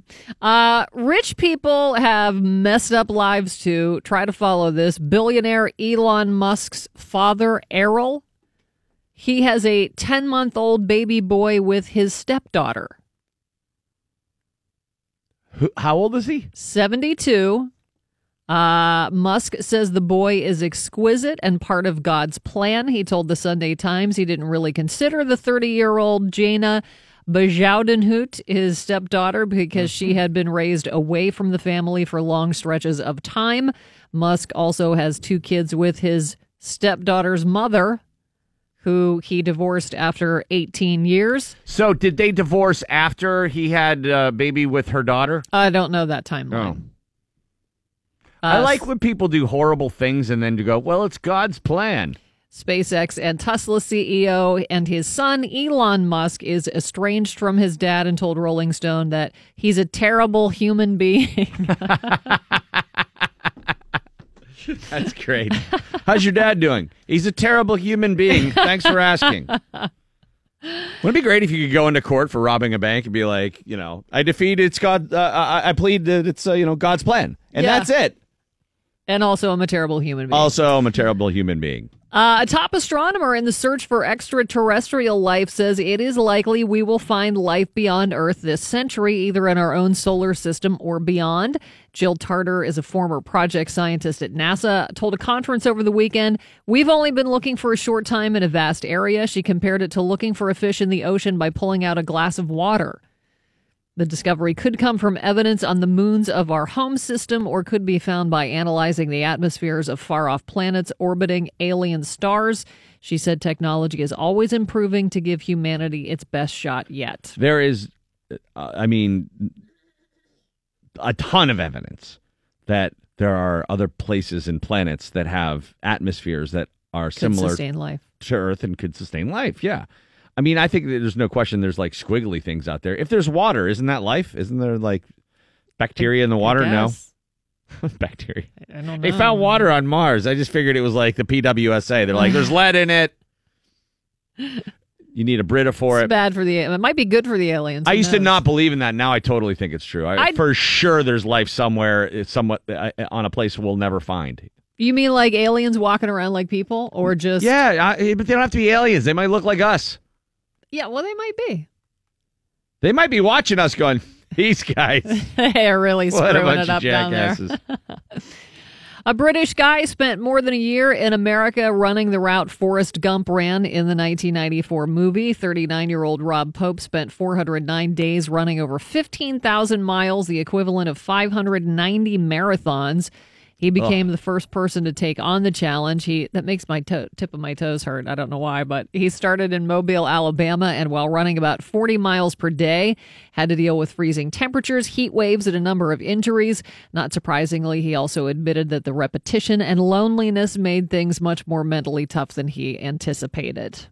Yeah, um, the Terry Fox run to me will always be the most. I don't even know what did he run across Canada? Yeah. is that the deal? I'm not sure if he finished it. I think he might have died before he did. Um, but that run in the movie, And the only HBO had one movie, leg, right? Yeah, he had one leg. It's cre- incredible. But why the Forrest Gump run? What was the significance of that? Notoriety, All right. because nobody else has, I guess. Mm-hmm. Well, how important is social media to you? A troubling new survey has found 8% of pet owners would rather give up their pets than give up social media for a year. Oh, what would you post then? Take away those the pets of those people right now. Yes, exactly. Don't allow them to have pets. if you're not prioritizing them above your Instagram, The survey also found 7% of people claim they would rather get a large tattoo of their ex on their shoulder than give up social media for a year. 57% would rather give up booze for a year than go a year without logging onto social media. 51% would rather give up coffee. 36% would rather gain 10 pounds. Uh, Hmm. Then 20% who said they would rather give up sex for a year than give up social media, which either maybe you're not having sex already. or, Or it's just- uh, unspectacular sex. Maybe. It's one of those a couple of times a year things. I'll give that up so I can stay on Twitter. I don't understand because Facebook has been proven to make you sad. And why would you choose to, like something that makes you sad People over just- something that makes you happy like your pets? I don't know because people are crazy. Well, it's just this addiction we have to Facebook. It, it- like the the whole idea, the problem with Facebook is that You think you're going to miss something. I heard this great interview with this guy who's like an expert on this stuff, and he was talking about how your brain reacts to that. And yes, the you think you're going to miss something, and the way they set it up to, so, to scroll is like they. We know so much about how the brain works now that they Mhm. do things that get you hooked, and they lay it out in a way that gets you hooked. You're waiting for the next thing, and you're waiting for that little shot of of serotonin or whatever the you know dopamine or whatever the hell Mhm. fires off in your brain when that stuff goes on. But the problem is, is that Zuckerberg is convinced, or Zuckerberg, as he kept kept saying, he's convinced that the mission statement uh, for Facebook rings true. That the more access we have, that people have with one another, the better we'll be to each other. How about we That have problem in-person access? the problem has been that, that we're connecting people now all over the world, and the problem has just been in the past. Well, we don't see each other, we have no connection, and so there are all these problems. And he really thinks that by people having more contact and more access to one another, that the world will be a better place. But I don't think it is. no, I, I think that think so discounts either. one uh, big uh, important thing. A lot of people suck. a lot of people suck, and then they can use your machine for bad. Yeah. Well, newly knighted Ringo Starr is set to launch a 21 stop U.S. tour with his all star band following a one off June 2nd show in Atlantic City. They'll begin a 20 run show September 1st in Tulsa that ends September 29th in L.A. For ticketing, dates, cities, and more information, you can get uh, go to Ringo Starr's website. The 2018 All Star Band includes Gregg Rolie of Santana and Journey, Steve Lukather of Toto, Graham Gouldman of 10cc, Colin Hay, and Gregg Bissonette also in the band. They will play Heinz Hall September 19th. And another woman is accusing Russell Simmons of rape. The New York Times reports a $10 million lawsuit filed Friday by an anonymous woman. She alleges he sexually assaulted her in a hotel room after the two met at a concert. She also claims he threatened to assault her elementary aged son if she did not comply. She is the 16th woman to accuse Simmons of sexual assault or misconduct since November and the second to file suit against him. He has denied all the claims. Uh, going to be sunny today, but a little breezy. Temperatures in the low 50s. It's 34 at E. DVE. Yeah, it is the DVE morning show, and uh, joining us right now from the Athletic, it's hockey writer Seth Rorabaugh. Seth, good morning. How are you, man?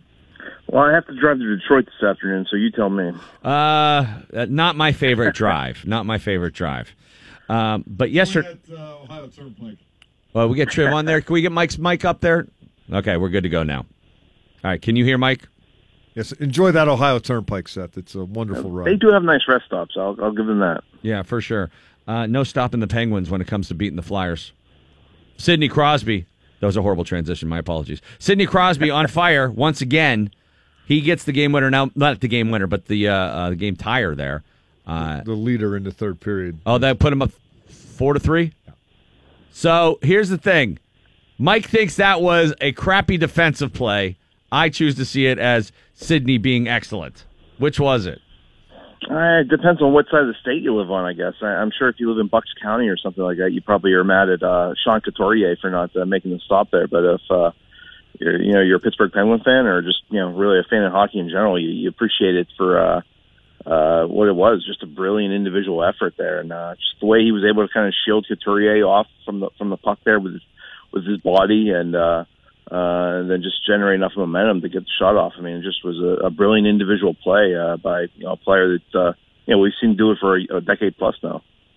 He said he was looking to make a pass when he came out of that, and then just saw he had a lane and because he had so much time and space because nobody was actually defending him. He thought, "Oh, I might as well shoot him al- alone at the dot." That's I how got all great the- he is. All the time in the world. They're I'm afraid to defend net. him. Yeah, That's how great he is. Uh, but you highlighted something in the Athletic that uh, you know Mike and I were kicking around a little bit last hour. Just uh, how pretty that Conor Sheary feed was to uh, Brassard for the first goal for the Penguins. Yeah, they've done that a little bit over the years with, with guys like uh, with you know Carl Hagelin and you know Phil Kessel. You know, kind of like those lob passes or just putting pucks to space and letting them just basically outrace the opposition there. But um, it was interesting just because you know Brassard's still maybe a guy that's you know maybe kind of finding his way with the Penguins. You know, getting used to things, but. Um, you know, and, you know, Conor Sheary was a guy who he utilized him in that that situation, and they just kind of caught the Flyer defense napping on that situation. So, um, you know, I, I really start starting to think we're seeing something with Derick Brassard here, uh, you know, meshing with the team or meshing with his new line mates and Conor Sheary and Phil Kessel. I mean, he's got a six game scoring streak. Uh, uh, that line itself, uh, those three players, uh, you know, they've combined for offense in the past four games. So, um, you know, you know, maybe it took a little while for Derick Brassard to transition from that slow defensive team in Ottawa to, you know, this running gun, you know, go go go attack with the Penguins. But um, uh, it's really manifested itself uh, into a, to a nice little scoring streak for Derick Brassard here the past six games. yeah. And he talked about having to get his speed legs back. Like, you know, I guess the whole league wants to play a fast game except Ottawa. but Well, you know, that one- now that he's got the Jets going again, uh, this this should probably continue, should it not? Yeah, you would think. You would think, and he's playing with two pretty talented guys there, Phil Kessel and uh, Derick Brassard. I'm sorry, with Conor Sheary as well. So um, it's just it's amazing, you know, just what Ottawa was able to do. I guess to great success last year, and not so much this year. But um, you know, playing that one three one where you just basically sit back and let the other guys come at you.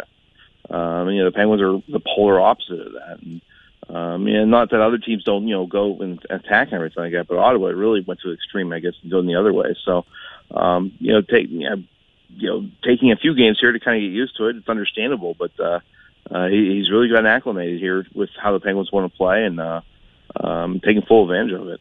Defensively, they seem to be putting themselves in a position to allow a lot of odd man rushes coming the other way. Transitionally, things are a little askew right now. Do they make uh, a concerted effort to get on the forwards to to get back more, or are they going to play it a little safer on the blue line?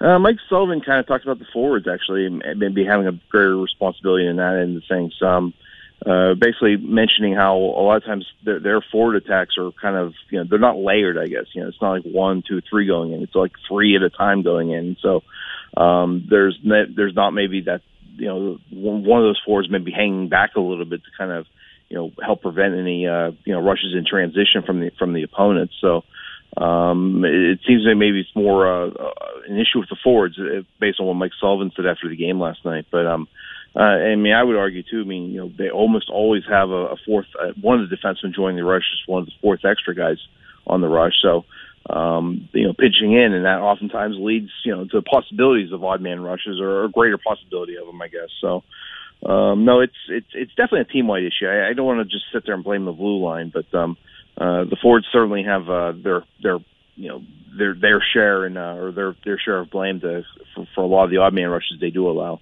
Seth, have you seen the Penguins here in this last little bit? They had such a streak starting in January, that 30 game stretch, or wherever you want to put the the end of it. Um, do, do you see them here lately just taking their foot off the gas a little bit and kind of regrouping one more time for the playoffs and figuring, oh, there's enough talent, they'll win enough games, they're going to qualify, and then then it's time to really get serious. Yeah, I, I think maybe after you know this little you know hiccup you know stretch I guess they've had or you know setback they've had a little bit. I mean, you, you can't ignore the fact that Matt Murray was out for 11 games during much much of much of that.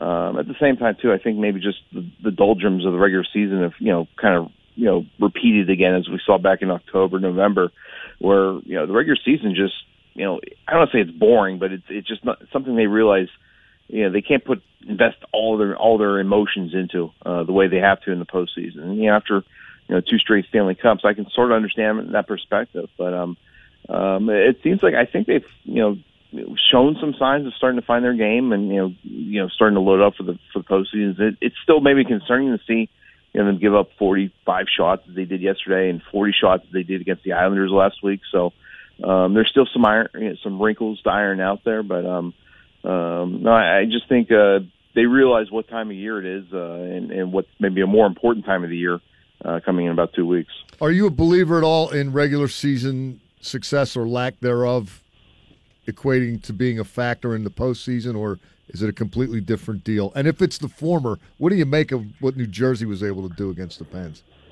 Um, I, I'm a big believer in that you, you use the regular season to kind of figure yourself out. Then you, you apply those lessons in into the postseason, if that makes sense.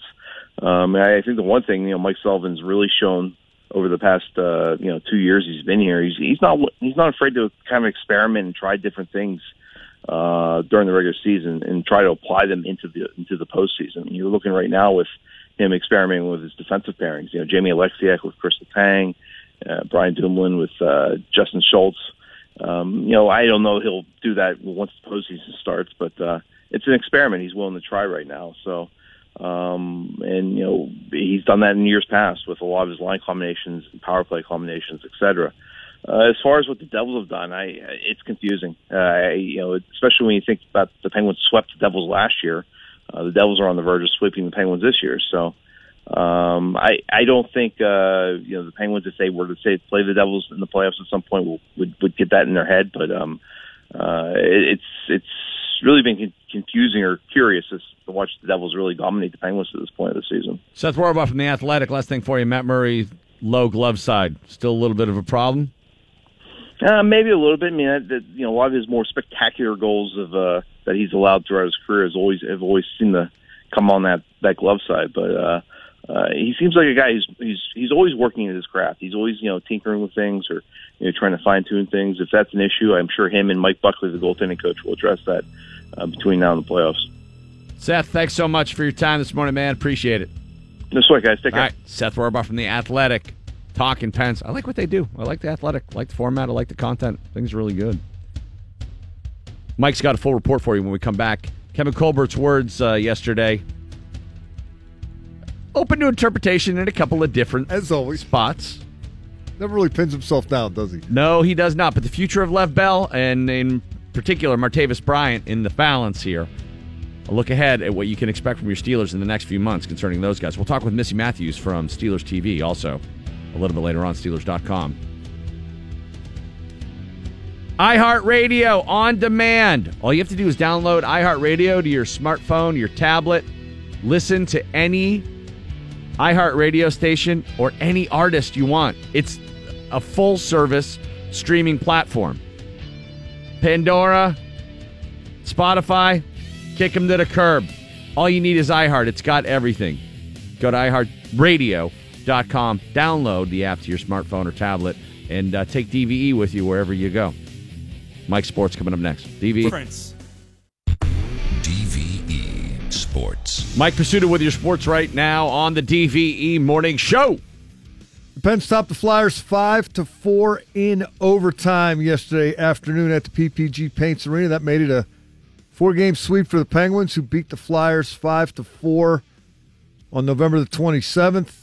5 to 1 on January the 2nd, 5 to 2 on March the 7th, and 5 4 in OT yesterday. The uh, festivities yesterday afternoon included Sidney Crosby breaking a 3 3 tie 17 seconds into the third period on a play that started with Crosby intending to pass rather than shoot.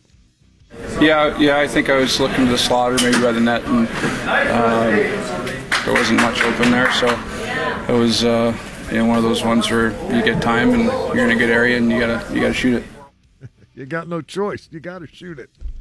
He did. He scored uh, goal number 26 on the season. And uh, for Crosby, it was his uh, third straight game with a goal. He's got six points in his last three games. He wound up with an assist on the game winner. Bryan Rust in overtime redirecting a Crosby pass from uh, the top of the crease.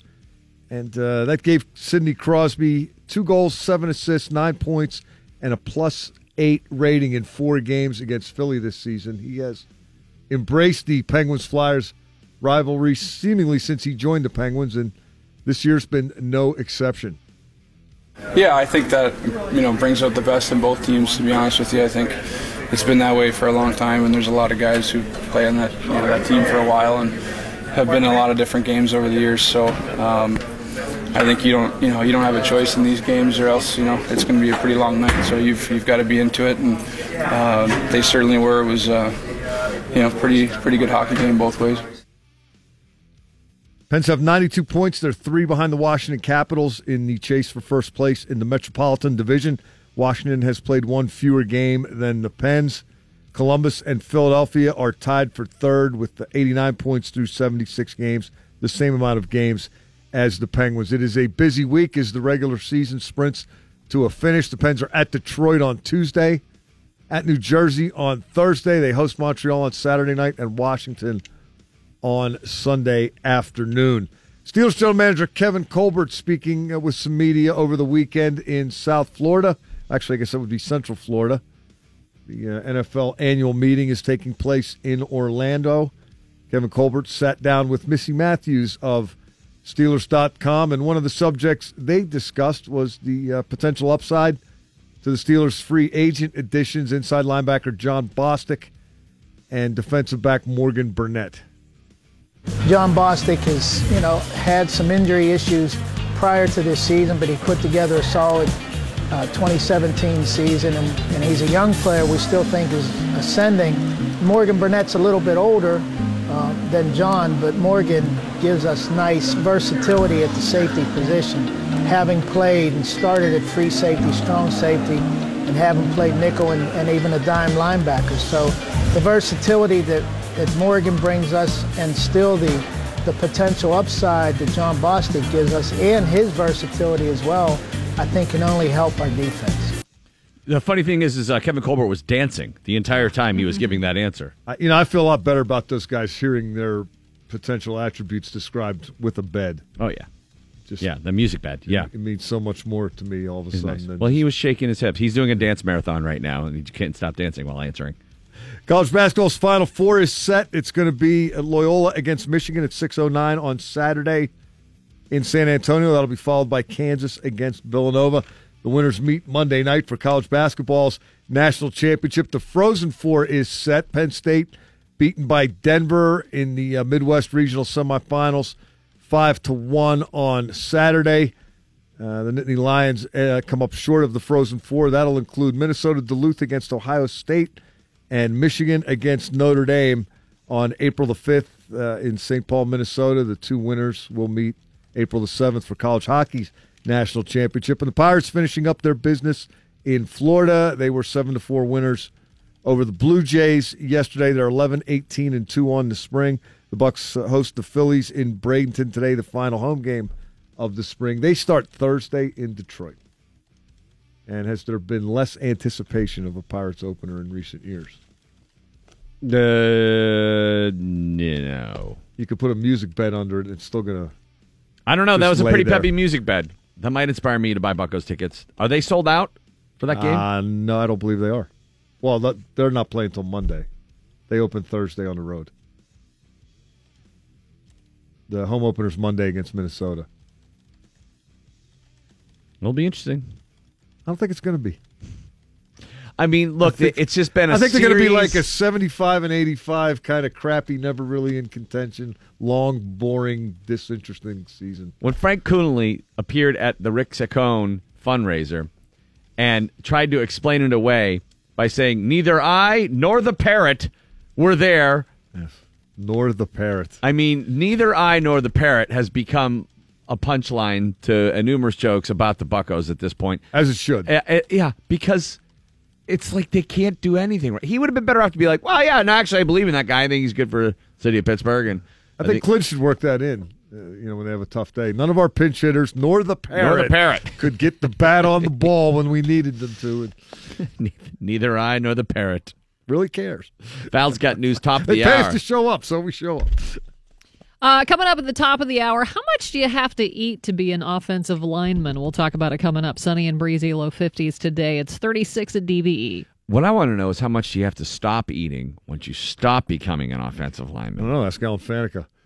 Well, he started. Be, he was like a marathon runner, basically. He seems to have uh, dropped two thirds. Mark Stepnoski, same thing. He was a center for the Cowboys for all those years, and he's like a buck eighty five right now.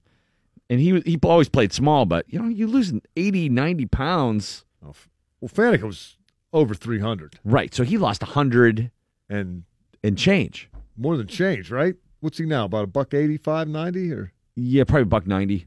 I mean, he's still he's a tall guy, yeah. but r- remarkable. That's what you almost have to do. I mean, you know, I haven't seen Casey Hampton in a long time. I'm guessing he's not running marathons. Big Neither snack. Casey nor the parrot are going to be running a marathon anytime soon. Missi Matthews from Steelers.com, 915. We'll talk a little bit more about uh, the Steelers' plans for Le'Veon Bell, Martavis Bryant, etc. It's the DVE Morning Show. Bill Crawford on vacation this week. Val and I uh, manning the fort, so to speak. Did you have a good weekend, Valerie? Uh, yeah, it was all right. You know, just nothing too exciting. No. No. How about you? I was up in Erie. It was great. I went to a, a uh, I had a uh, a birthday party I had to Mhm. go to. Yeah. It was pretty great. Uh, it was a surprise 50th birthday party, and it was Oh, in nice. the Erie Art Museum. And uh, not art museum, sorry, historical museum. Oh, which like you can rent Historical out. Society. Yes, which is very cool. I mean, a lot of it's history there. super cool that you can do that. Um, the the problem with it was that there's just not a lot of historical stuff in there. no. No, Did it just open? They just Uh, not, they refurbished it not long ago. not enough history in Um, Erie. But yeah, there's just not. I Thought there was a lot up there. Not so much. no, not not not a lot. They don't have the Admiral Perry. They had the, the well, they did have the cauldron where they boiled Mad Anthony Wayne's bones Oh, because apparently Mad Anthony Wayne's sons wanted to bury him in Philadelphia, but his body was too smelly to move, so they thought, well, we'll bu- let's boil off the flesh and make a big uh, pile of goo, and we'll bury that uh, in uh, the the blockhouse by the peninsula, and then we'll take his bones to Philadelphia. And then his bones, apparently, some of his bones fell off of the the wagon. the wagon on Oh, the way. no. So they that's the Mad Anthony Wayne ghost story is that he is to this day hobbling around uh, in ghost form looking for his missing bones. Ah. What I- did Mad Anthony Wayne do? Mad Anthony Wayne. Yeah, Uh, I thought he was in. uh Sounds like he's some guy in a band from the seventies. no, that's uh, I think you're thinking of uh, the guy from MC5, Mad Wayne Kramer. But they, um, you know, he did uh, the the Don't Give Up the Ship. He's the Don't Give Up the Ship guy. Oh, I can't remember which battle that was in Battle of uh, 1812 Erie? or Lake Erie or whatever it was. Do you know Joe? Joe knows over there. He's like Valerie's looking it up. But at any rate, it's a lovely restored building up there in Erie, and uh, there's just another reason to get up there. It did have one of the least detailed placards under a uh, uh, uh, an artifact I've ever seen. They had this room full of like the Native American stuff Mhm. because the Erie's Indians very big Iroquois in that area. Mhm. Uh, and so they had this room full of like artifacts that they found through the years, and one was a little blanket, and it was a tiny little blanket, and it said uh, origin unknown, tribe unknown, description, and the description just said it's a blanket. It has the tassels on it, and there are some stripes, and the dominant color is red. And it sounded to me like a tour guide who didn't study up on what he was supposed to be telling everybody. Yeah, and he's like, ah, you know, as you can see here, tassels, very nice, uh, enabling it to uh, have a uh, historical. design. And then there are stripes, as was all the rage at the day. Uh, but it was uh, it was a lot of fun. You it know, sounds like it sounds like they did. Um, what when I was a kid, there was a creek that ran by our house. Yeah. and uh, there was like a smashed up toilet in there or something. So me and another girl picked up pieces of it and tried to sell it for another to another girl down the street. We told her it was Indian pottery. Oh, that's great. Did she buy it? no. No. They probably have a smashed up toilet in there that Maybe that's what they did at the Historical Society up in Erie. there were just random things in there. There'd be like a, just like a, a, a mannequin with lederhosen on. I, I'm like, why is that in here? I don't know. But maybe that'll be the next thing. They'll start accumulating more historical stuff. But Erie is the best. Uh, it was so beautiful on the lake yesterday. So beautiful. During the Northwest Indian War in 1791, uh, Wayne helped lead the win in the Battle of Fallen Timbers, which resulted in the removal of Native American claims to Ohio and the surrounding area. Oh, okay. There you go. There you go. You know, Gene Collier likes to send me uh, something he's been doing on the morning show here for many years uh, media titles, like bizarre media titles. Yes. Uh, like one reassigned Hawaiian button pusher. Give me that one. Uh, uh, savvy first time home buyer. Oh, Um, I like the Hawaiian one so far. long time Zimbabwe strongman. and he can add this one to it self taught rocket scientist. yes, that's right. Mad Dog. Mar- Mike, Mike, Mad Mike Hughes, much like Mad Anthony Wayne. Yeah. Mad Mike Hughes, the flat earther who has, he's like the white trash Elon Musk. I never stated or said this launch or the original jump of one mile was going to prove the flat earth. It was just a jump to raise the publicity for me and for the rocket to uh, raise the money to go into space later on in the year, which is a 1.8 to 2 million dollar project, okay? I believe the world is a different shape than what we were taught in those uh, programming centers, which is called public school system. Oh. And I quit in the 11th grade three different times because I was fed up with it back in 1972 to 74. I was just done with it. And if I'd known then what I know now, I would have quit after the sixth grade. So basically, we're graded in the public school system to regurgitate what we were told. I am going to run for governor of the state of California. For the people that supported me around the world, I, I appreciate it. all the all the nice uh, emails and and uh, greetings and text and and everything else. So anyway, I just wish the best for everyone. Uh, well, he's a nice guy. He ends it with a nice thought. Yeah, that was a, a, a jump that he did a few, a few months ago. And this past weekend, he finally created his own rocket and he launched himself into space. Himself? That's right. Wow. Mad Mike Hughes, the rocket man who believes the earth is flat, propelled himself into space. Well, not space. I mean, almost space. Well, not even almost space. He uh, launched himself 1,800 feet in the air. before a hard landing in the Mojave Desert. He told the Associated Press, outside of an aching back, he's fine. What uh, what were his failures there? I think we should ask him. I'm tired of people saying I chickened out and I didn't build a rocket. I'm tired of that stuff. I manned up and I did it. Yeah, he bought his own land. He's bought, bought his own rocket. It's coming down. It's coming down. I truly hope Mike is okay. Look at that. It's slowing down. It's slowing down. Another parachute. Slow down. Here we go. Oh, Guys, that was wow. near perfect. It's done. Perfect. Well done, Mike. Oh my God! Absolutely amazing. He did it. Success. Guys, God, he did it. So you got Tommy Wiseau to do the play-by-play there. Is that what that was? Who is that guy? Yeah, I'm like, what is that accent? It's uh, two guys from Noise TV, and the one guy they show him at the beginning of the video. He's got like a mohawk, looks like the lead singer from uh, Eagles of Death Metal. Okay. So he's Jesse, whatever his name is. Uh, all right. Well, they're very excited for him. Am I glad I did it? Yeah, I guess I'll feel it in the morning. I won't be able to get out of bed. At least I can go home and have dinner, see my cats tonight.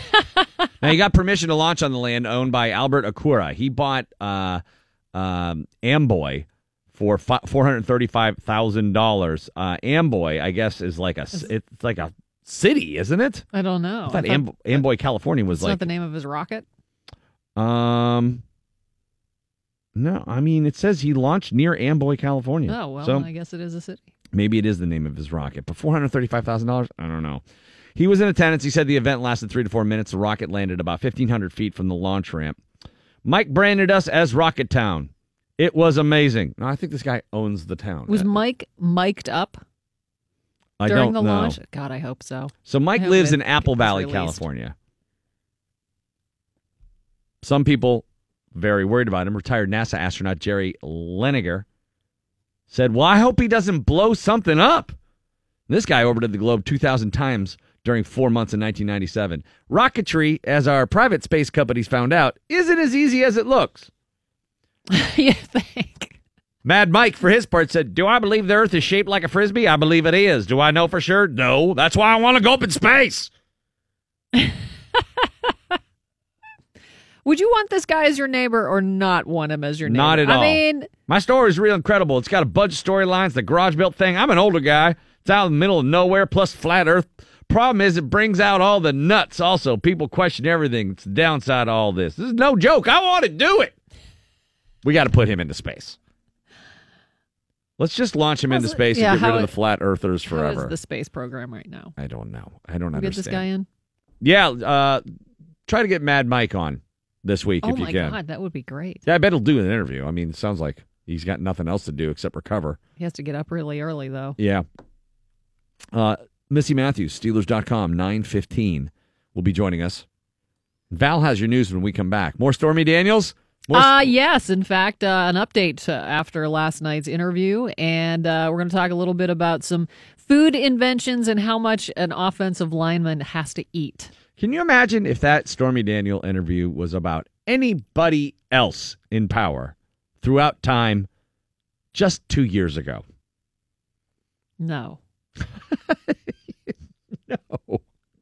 I mean, I would probably totally believe it against uh, Bill Clinton if the stories came out about him. A hundred Totally believe Yeah. it. Obama would be shocked Yeah. to hear something like that about Oh, him. But, yeah, there's no way. Or He'd be Bush. terrified. Michelle would, yeah, but Clinton, yep, would totally believe hundred percent, no doubt about it.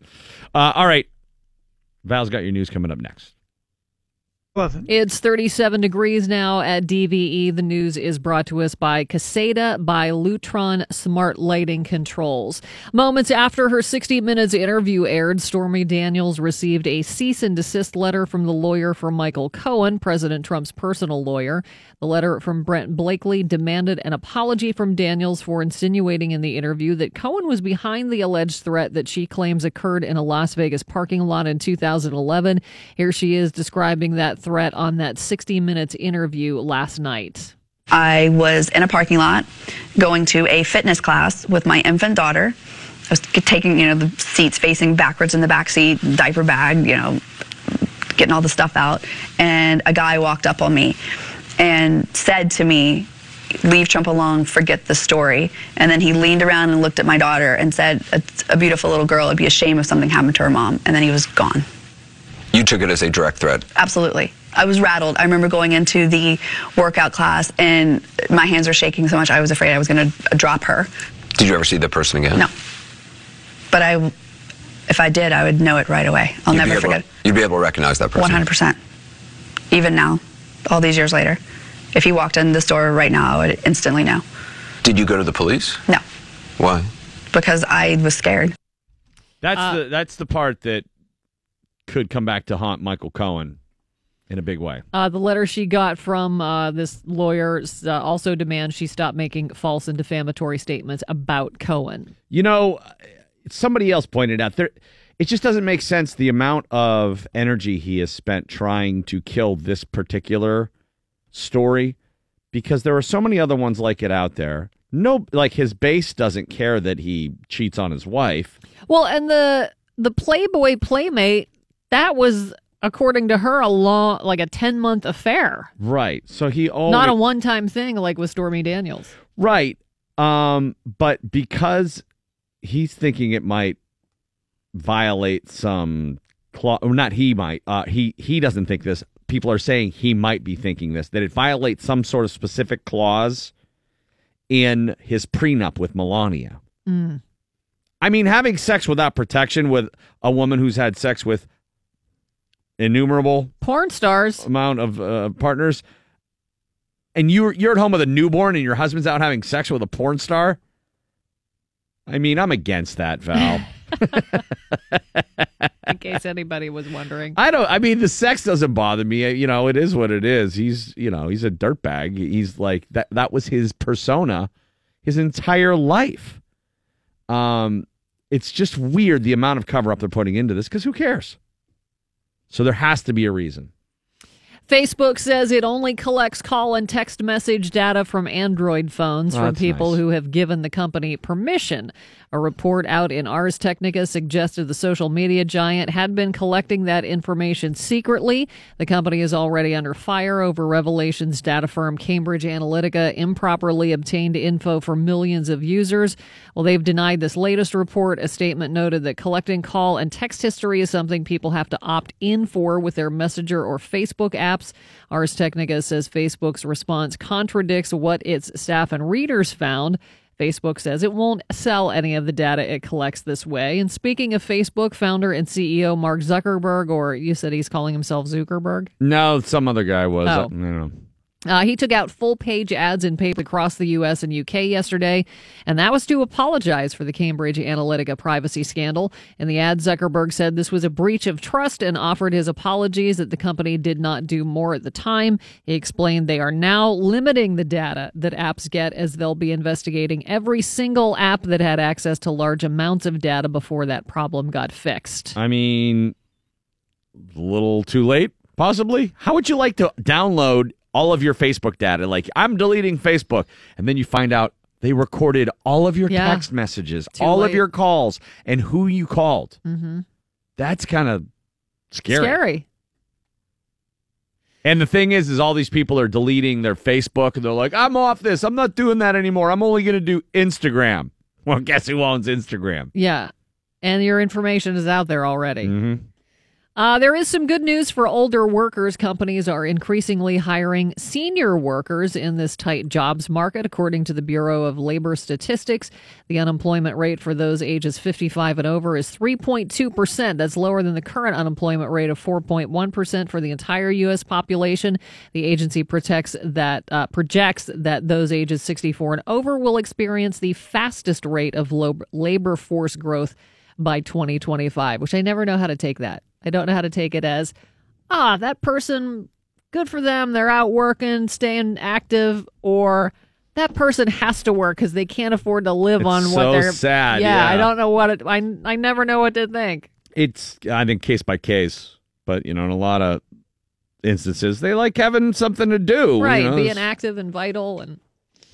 Uh, we talked last week about foods that began in America that either changed the food industry Mm-hmm. or started a big trend. What chicken and waffles was on that list. Big one.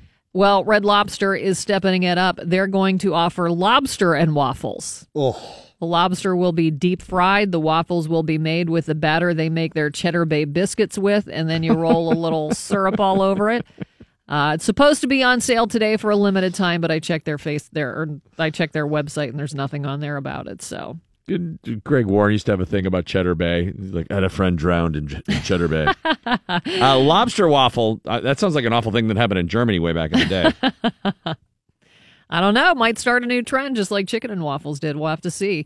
Uh, another food news: we either get lazier and lazier, or this is an incredible, incredible invention for convenience. Sliced ketchup is now a thing. no. A company in LA created it and just uh, started a Kickstarter campaign. It's not cheap though. The cost probably going to kill them. A pack of eight slices will set you back ten dollars. Right now, What? it's only mail order. They'll ship in June. They don't know if they'll get uh, big enough to offer it in stores. I think that fast food places would. Why? Well, you want to slap it on your burger, although I guess they already come with ketchup. So why do you need to do that? They've tried to screw around with ketchup so many times that it never works. Didn't they offer green ketchup? There was green ketchup for a time, which just showed people like, hey, it doesn't even matter that it's red. We can get rid of this tomato illusion anytime we want. They didn't use green tomatoes to make it. No, Mm. it was just dye. But they had it for a while. It- slice is probably not going to work. Also, people like it to have a consistency that oozes. Yeah, it's a. Uh, I don't want my ketchup to be chewy. oh, cheer- no, you might as well just eat that skin that forms at the top of your ketchup bottle. Oh yeah, when you don't clean it off. yeah. Uh, a couple of weeks ago, Cleveland Browns offensive tackle Joe Thomas retired from football. He's best known for his Ironman record of 10,363 consecutive snaps without taking a play off. He recently described the extreme measures he had to take to stay so big and durable on the field. On days he didn't have games or practice, he still had to eat 4,200 calories. Wow. I can't, I don't even know what that, he didn't go into much detail about what 4,200 calories is, but he did say at one time he would take an entire loaf of bread, make it all into peanut butter and jelly sandwiches, and wash each sandwich down with a glass of milk. Uh, he also would drink two big glasses of whole milk and a sleeve of Thin Mint cookies, uh, Girl Scout cookies, right before bed to maintain his weight. Oh, that's a lot of sugar before bed. Yeah, now that he's done playing, he doesn't need to weigh 310 pounds anymore. He's already down to 280 and says he wa- he plans on dropping more. Uh, I don't understand all that sugar, but yeah, all right, I guess. 4,200. I think I probably got close to that in Erie on Saturday. I'm still hungover from that. I mean, I, I was, Oh, really? Oh, it was an all day thing with my brothers. we hadn't been together in a long time, uh, the whole four of us. And so it was just, it was a 50th birthday party, but it had like wedding buffet, basically. You know what I Oh. mean? It was like, you know, they run a catering Stuffed service and- for for their livelihood, so they had Oh, the best, yeah. No, they had the they had trays and trays of Chick Fil A like hot chicken Sliders? sandwiches. Oh. yeah, sliders. Oh, yeah. On a biscuit? Yeah, I had like ten of those. Every hors d'oeuvre that came out, I just kept eating those. Couple of gummy bears, and then there was like a bunch of meatballs, and then uh, Wait, tons of gummy dessert. bears? I don't know how they got, in, got in there. And then um, I did hot ham and cheese sliders. They had Okay. those, which which were actually incredible. And I just kept eating and eating and eating and eating, and I felt terrible yesterday morning. And so you I probably had, had a food hangover, too. I had a ton of tater tots. Yes. I haven't had those in forever. They were That's- so good. That's always a good day. But I was dipping it in ketchup. I can't imagine putting tater tots on a slice of ketchup and wrapping it up and eating it like a ketchup You'd have to make it like an hors d'oeuvre, like Ugh. cut a little square of ketchup and No. and uh, toothpick it through it. Yeah, you can't mess with the texture of, uh, of Yeah, ketchup. I mean, anyways, I could have been Joe Thomas on Saturday. Is my point. Uh, and music news: a four-disc Glenn Frey box set is scheduled to be released May 11th. Above the Clouds, the collection will feature well over 50 of the late Eagles members' biggest hits, including "The Heat Is On," "Smuggler's Blues," "You Belong to the City," and "Soul Searchin'." Disc four is a live DVD of a 1992 performance in Dublin, Ireland, that includes Eagle standards like "Peaceful, Easy Feeling," "Lyin' Eyes," "Heartache Tonight," and "Desperado." Hundreds of previously unseen photos of the Beatles in concert in the U.S. are now in the hands of new owners. A total of about 400 negatives with copyright were sold for over 350 grand at auction this weekend in northwestern England. The photos were taken during the band's performances at the Washington Coliseum and Baltimore Civic Center in 1964, and a 1984 black Mercedes, once owned by George Harrison, was also sold for over $60,000. Happy 70th birthday to Steven Tyler. Oh, Aunt 70. Steven. I can't, is he the first guy in Aerosmith that hit 70? I think he is. I don't know, but uh, Joe Perry can't be far behind, and he's ripped. I know. I mean, it's spooky. So if he turns 70 and he's still all jacked up like that, he's on HGH. I think Joe Perry's probably on Take, HGH. takes a lot out of you to His head does keep getting bigger. Now that I think about it, his jaw just gets like more and more Jay Leno. It might be. Uh, concert announcement. So he's celebrating his 70th birthday by going out and doing country music. Yes. Fun. Uh, concert announcement this morning. Steely Dan is coming to town Monday, October 8th. That show will be at Heinz Hall. Tickets to the general public go on sale this Friday at 10 a.m. at livenation.com or pittsburghsymphony.org. So get your dinner reservation for anywhere within 10 miles because that is a crowd of people who are going to go eat dinner and then walk in and see Steely Dan. Sunny and breezy, low 50s for the high today. It is 37 at DVE. You ever seen Steely Dan? I don't think so. Oh, they're so good. So good. But you have to eat dinner first. Um, Missi Matthews joining us right now from Steelers.com. Hi, Missy. How are you? Hi, good morning. How are you guys? Good. Haven't talked to you in a while. How are things? I know things are good. I'm down in Florida, so I can't complain. Not bad. Orlando. That, you know, Yes. Good weather. You're not uh, dealing with uh, you know the Pittsburgh rain that we're going to get here all week. exactly. Uh, Coach uh, Tomlin is going to talk to people today. But yesterday, Kevin Colbert spoke with the media, but specifically, you spent a lot of time talking with him. What do you think his actual stance is on Martavis Bryant? Was that basically, did he throw out a line yesterday to the rest of the NFL like, hey, we'll consider moving this guy if you got something for us? Because the way he worded it leaves that open to interpretation. Maybe the way he worded it, but honestly, guys, he said it at the combine and he was reiterating it. It was more of a follow up question yesterday, like, "Hey, I know you said in Indy, Martavis isn't on the trading block. You guys," he said he's still with us. I think he was just explaining that before the draft, they do contact all of the other 31 teams just to see, hey, what are your needs? What are you guys looking for? I think that's just typical protocol for the Steelers. I, I think Martavis Bryant is going to be in a Steelers uniform this season. Do you get any kind of sense what he's worth? Martavis? I mean, does the rest of the, the Steelers have seen him at his best and at his worst? I wonder what the uh, rest of the league thinks of him. Yeah, that is true. We haven't, um, you know, yesterday was kind of different. We talked to Kevin. A lot of people don't get to talk to anybody until today. It's really when things get started. So I'm sure when we're around the other team reporters and even, you know, just the national reporters that come cover the NFL, we can pose that question. But I'm sure based on the rate that he is and in the final year of his rookie contract, there's a lot of teams that would be interested if you get that upside. If you Missi? Yeah, can you hear me? Oh, yeah. Did so You cut off there for a second. Oh, sorry about that. Well, let me uh, let's talk about Lev Bell in that situation. It seems to have he hit the pause button, right? Yeah, Kevin kind of explained it that it's the same thing that happened last year. They tagged him, and at this point, they're focused on free agency, and they're still doing pro days. Kevin's leaving here tomorrow to go to another pro day. Coach isn't done with pro days yet; those don't really finish up until next week. Um, so they're busy with that in the draft prep. I mean, it's almost April, guys. The draft is a month away, so that's what they're focused on. He still said the goal is a long-term deal with Le'Veon Bell. It didn't work out last year. Will it work out this year? who knows? I think it's something we're just going to have to stay tuned to. Um, they have till July 16th, I believe, is the exact date to come to that long-term deal. If not, then we'll play the game. Will he show up at training camp? Will he show up in the preseason? Will it be week one? Will it be week 10? And Kevin was asked about that. You know, what's the plan if he holds out till week 10? Kevin said, we don't have a plan. We're just going to react accordingly. So. Uh, did that should that people be alarmed by that? Is that did he show his hand a little bit there or something? Is he going to No, make? Think- does, I- can I Lev Bell kind of tweak him with that a little bit more now? I don't think so. I think that's the Steelers' stance. They're not going to say, well, if he doesn't come till week 10, X, Y, and Z are going to happen. They really do, I think, react as situations unfold.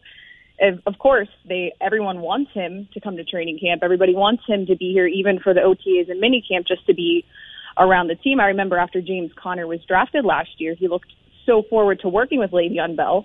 Well, he didn't have that chance in the Yeah. off season. He didn't have that chance at training camp. He had to wait till the regular season. Yeah, but uh, you know, I, I, to make it clear, Le'Veon Bell would be a moron to skip out on those ten games. A lot of money. Well, yeah, that's like eight million dollars, I think. So I wouldn't skip out for that much, would you? No, but he th- he thinks he's the best rapper out there, so he he could be banking on some big dollars down the road that uh, may or may not come from him in that arena. But uh, he would be a moron. But he's done dumb things before. That's correct, but yeah, no comment on the rapping career. But I, I don't Right. think he's going to hold out ten games.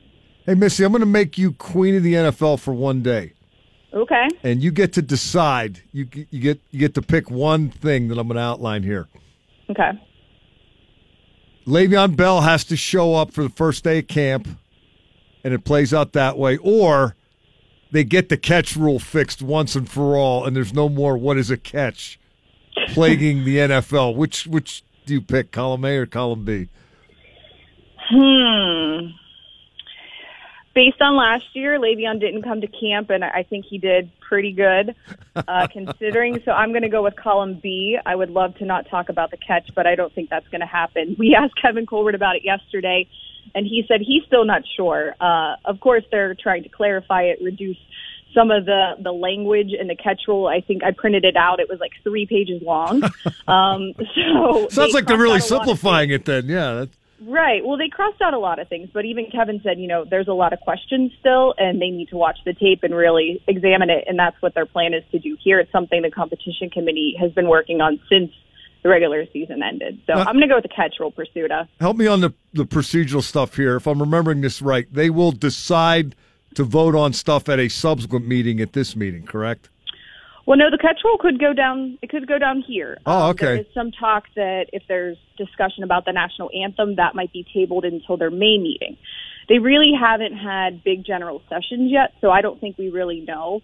Uh, last year, if you remember, the big thing to come out of the owners' meetings was the move of the Raiders. That happened fairly quickly in the meetings. It wasn't something they waited till Wednesday to do. I believe they did it on Monday or Tuesday because Art Rooney II is on the relocation committee and he was part of that press conference. So that happened soon. It, just all really depends on when they feel they're ready to make a decision. Of course, they need 24 votes to pass something. So I think they kind of wait until they know if they can get it um, or if they need more discussion, more clarification. So I'm sure there'll be a lot of video watching in terms of the catch rule starting this morning. Is there any room for the Steelers to reconfigure Ryan Shazier's contract? And Yeah, Kevin. Go ahead. Sorry, go ahead. Well, I was going to ask if they would entertain that at all, if there is. Well, uh, Kevin said it's a possibility, but that's further down the road. Um, he will be on the 90 man roster. I think they are really focused on helping him do everything he can to rehab, um, just for sake of life and just being a normal person again. And obviously, Ryan, as you guys know, has been in the building at the UPMC Rooney Sports Complex pretty much every day. He was mm-hmm. timing at Pitt's Pro Day. He's really immersed himself not just in getting better physically and mentally, but staying a part of football. He was one of those guys, Prisuta, you probably know. If you're at the practice facility during the regular season, Ryan Shazier is there at like six thirty, seven o'clock. Um, he's in the film room. He watches with scouts. He watches with coaches. He watches by himself. He's always getting defensive guys to go in. He was just kind of a student of the game to to pull a quote from Coach Tomlin. And he's taking that same mentality, and I think it's helping him through the rehab process of trying to stay connected with football and to stay connected with the Steelers. Missi, we've been uh, using a lot of your sound uh, from Kevin Colbert this morning. Thank you for the uh, fine interview. You're welcome. There's more to come this afternoon, too. And we've noticed how much better Kevin sounds when there's a catchy music bed underneath. I You know, did not hear any of that. He's not the most dynamic of public speakers, but you know the way it's presented on the website, it's really kind of catchy. I'm wondering are the Steelers considering playing a sound bed while Mike Tomlin does his Tuesday thing every week to try to jazz that up a little bit because that could Stay use tuned. That's, that could use some jazzing up. That's probably a Brian Turpacker, Gerard Schaefer uh, decision. I, I think that's above my pay grade. You know those guys. You can talk to them, Prisuta. Yeah, I think you guys might have stumbled onto something here. Missi Matthews from Steelers.com. Check it out. Enjoy Orlando while you're there, Missy. Thanks for your time this morning. You got it. See you guys. Have a great day. Okay, we'll see you. Mike's Bye. got a full sports report when we come back. The Pens do it again to the Flyers yesterday, and the Final Four is set. Sports next on D- DVE Sports. Mike Prisuta with your sports right now on E. DVE. Sports is now brought to you by Panhandle Cleaning and Restoration. Let's just kind of pick up where we left off with Missi Matthews regarding that catch rule, because to me that is the elephant in the room. To borrow, uh, yeah, a Mike Tomlin analogy. Uh, whether they get that sorted out at this meeting or a subsequent meeting, everybody is praying to God that they clarify that before the start of next season, right? Uh, Judy Battista of uh, NFL Network and NFL.com asked Mike Tomlin, the Steelers head coach and a competition committee member, if the new proposal uh, has fixed the rule, if the if the language has been fixed. Tomlin's response, quote, it is. And by fixed, I mean the language. Oftentimes you can sit around like this in a discussion, and we all know what it catches, but can you produce language that reflects that regardless of circumstance, I feel really good about the place we've gotten with the language this offseason. According to Washington according to the Washington Post, the new wording of the rule basically eliminates the survive the ground nonsense. It says that uh, receiver, quote, to be awarded a legal catch must have control of the football with two feet or another body part on the ground inbounds, then must perform a football act such as taking another step or reaching the football toward the goal line or first down marker, or must be deemed to have been able to do that. So if you want to go back to the Jesse James play, the act of turning and trying to reach the ball to the goal line would have constituted a legal catch. Dez Bryant, which to me is still the best example of what should have been a catch but wasn't. I don't understand Dean green- trying to do that though. That, that it leaves ambiguity. It does. Well, I think they're referencing if a guy just catches it and goes to the ground. Uh, there might there are instances sometimes where they don't try to do anything, but if they have possession, they could. So if have. you're doing, if you're if you're diving for a first down on the goal line, Yeah. or not the goal line, uh, like on the end line, yeah, the line to make for a first down or the goal you line. You can't just fumble it there. Well, If it's in play, you apparently can't now do you that. can, and then now you have to get into whether the ground can cause a fumble or if it's like a runner, if it's just dead right there. I I still think it is open to being totally screwed up. Tomlin adds uh, in his conversation with uh, Judy Battista regarding the Jesse James play, he said that uh, he wished James had turned and run into the end zone instead of diving. And that is an important distinction to remember on that play because you're a Steeler fan and that's driving you crazy and you feel like you got screwed out of something by the Patriots again, remember this. He didn't have to go to the ground to make that catch. He could have turned and walked into the end zone. The way Jesse James executed that play opened it up to a rules interpretation. It should have been a cut and dried touchdown. And then the way it all played out, based on what happened, I think I think they got that call right. I think it's a stupid rule, but I think they got that call right. Maybe next year. I disagree, but only because I don't think you can prove that the ball moved out of his hand. Yeah, it At the time, you couldn't. The picture that proved it, it did that it moved without his hand. They weren't using that. That there is a picture that shows like, look, the ground hit it and it moved because it could have just moved in his hand if his hand was underneath it. I can't remember what they used, but I'm pretty sure he didn't have control of it. Very sure. Doesn't matter now. Does not. We will litigate that for decades. Trying to think if there's another play in the Steelers' history that went the other way that screwed them that we talk about as much. Oh, that screwed them? Yeah, I mean the Raiders probably talk about the immaculate reception. Oh, there's no probably. Yeah, John Madden still PO'd about that. It evens out. Would you give up the Jesse James play for the Franco play? Is that a fair trade? Well, we didn't win the Super Bowl after the immaculate reception, but it did sort of That was the kick launching off pad. Yeah, that was the launching Steeler pad Nation for the 70s. Yeah. So, yeah, I'd make that trade. All right.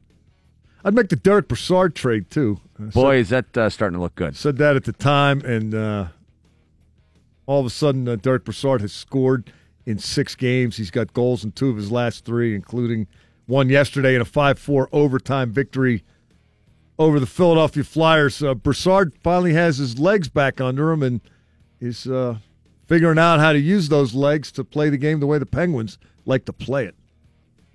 I feel like my legs are in there, and I feel like I can, I can play with that pace. Uh, the first couple games, uh, uh, when there's emotion and nerves involved, I think it, it can, it can uh, slow down a little bit. But now I feel good.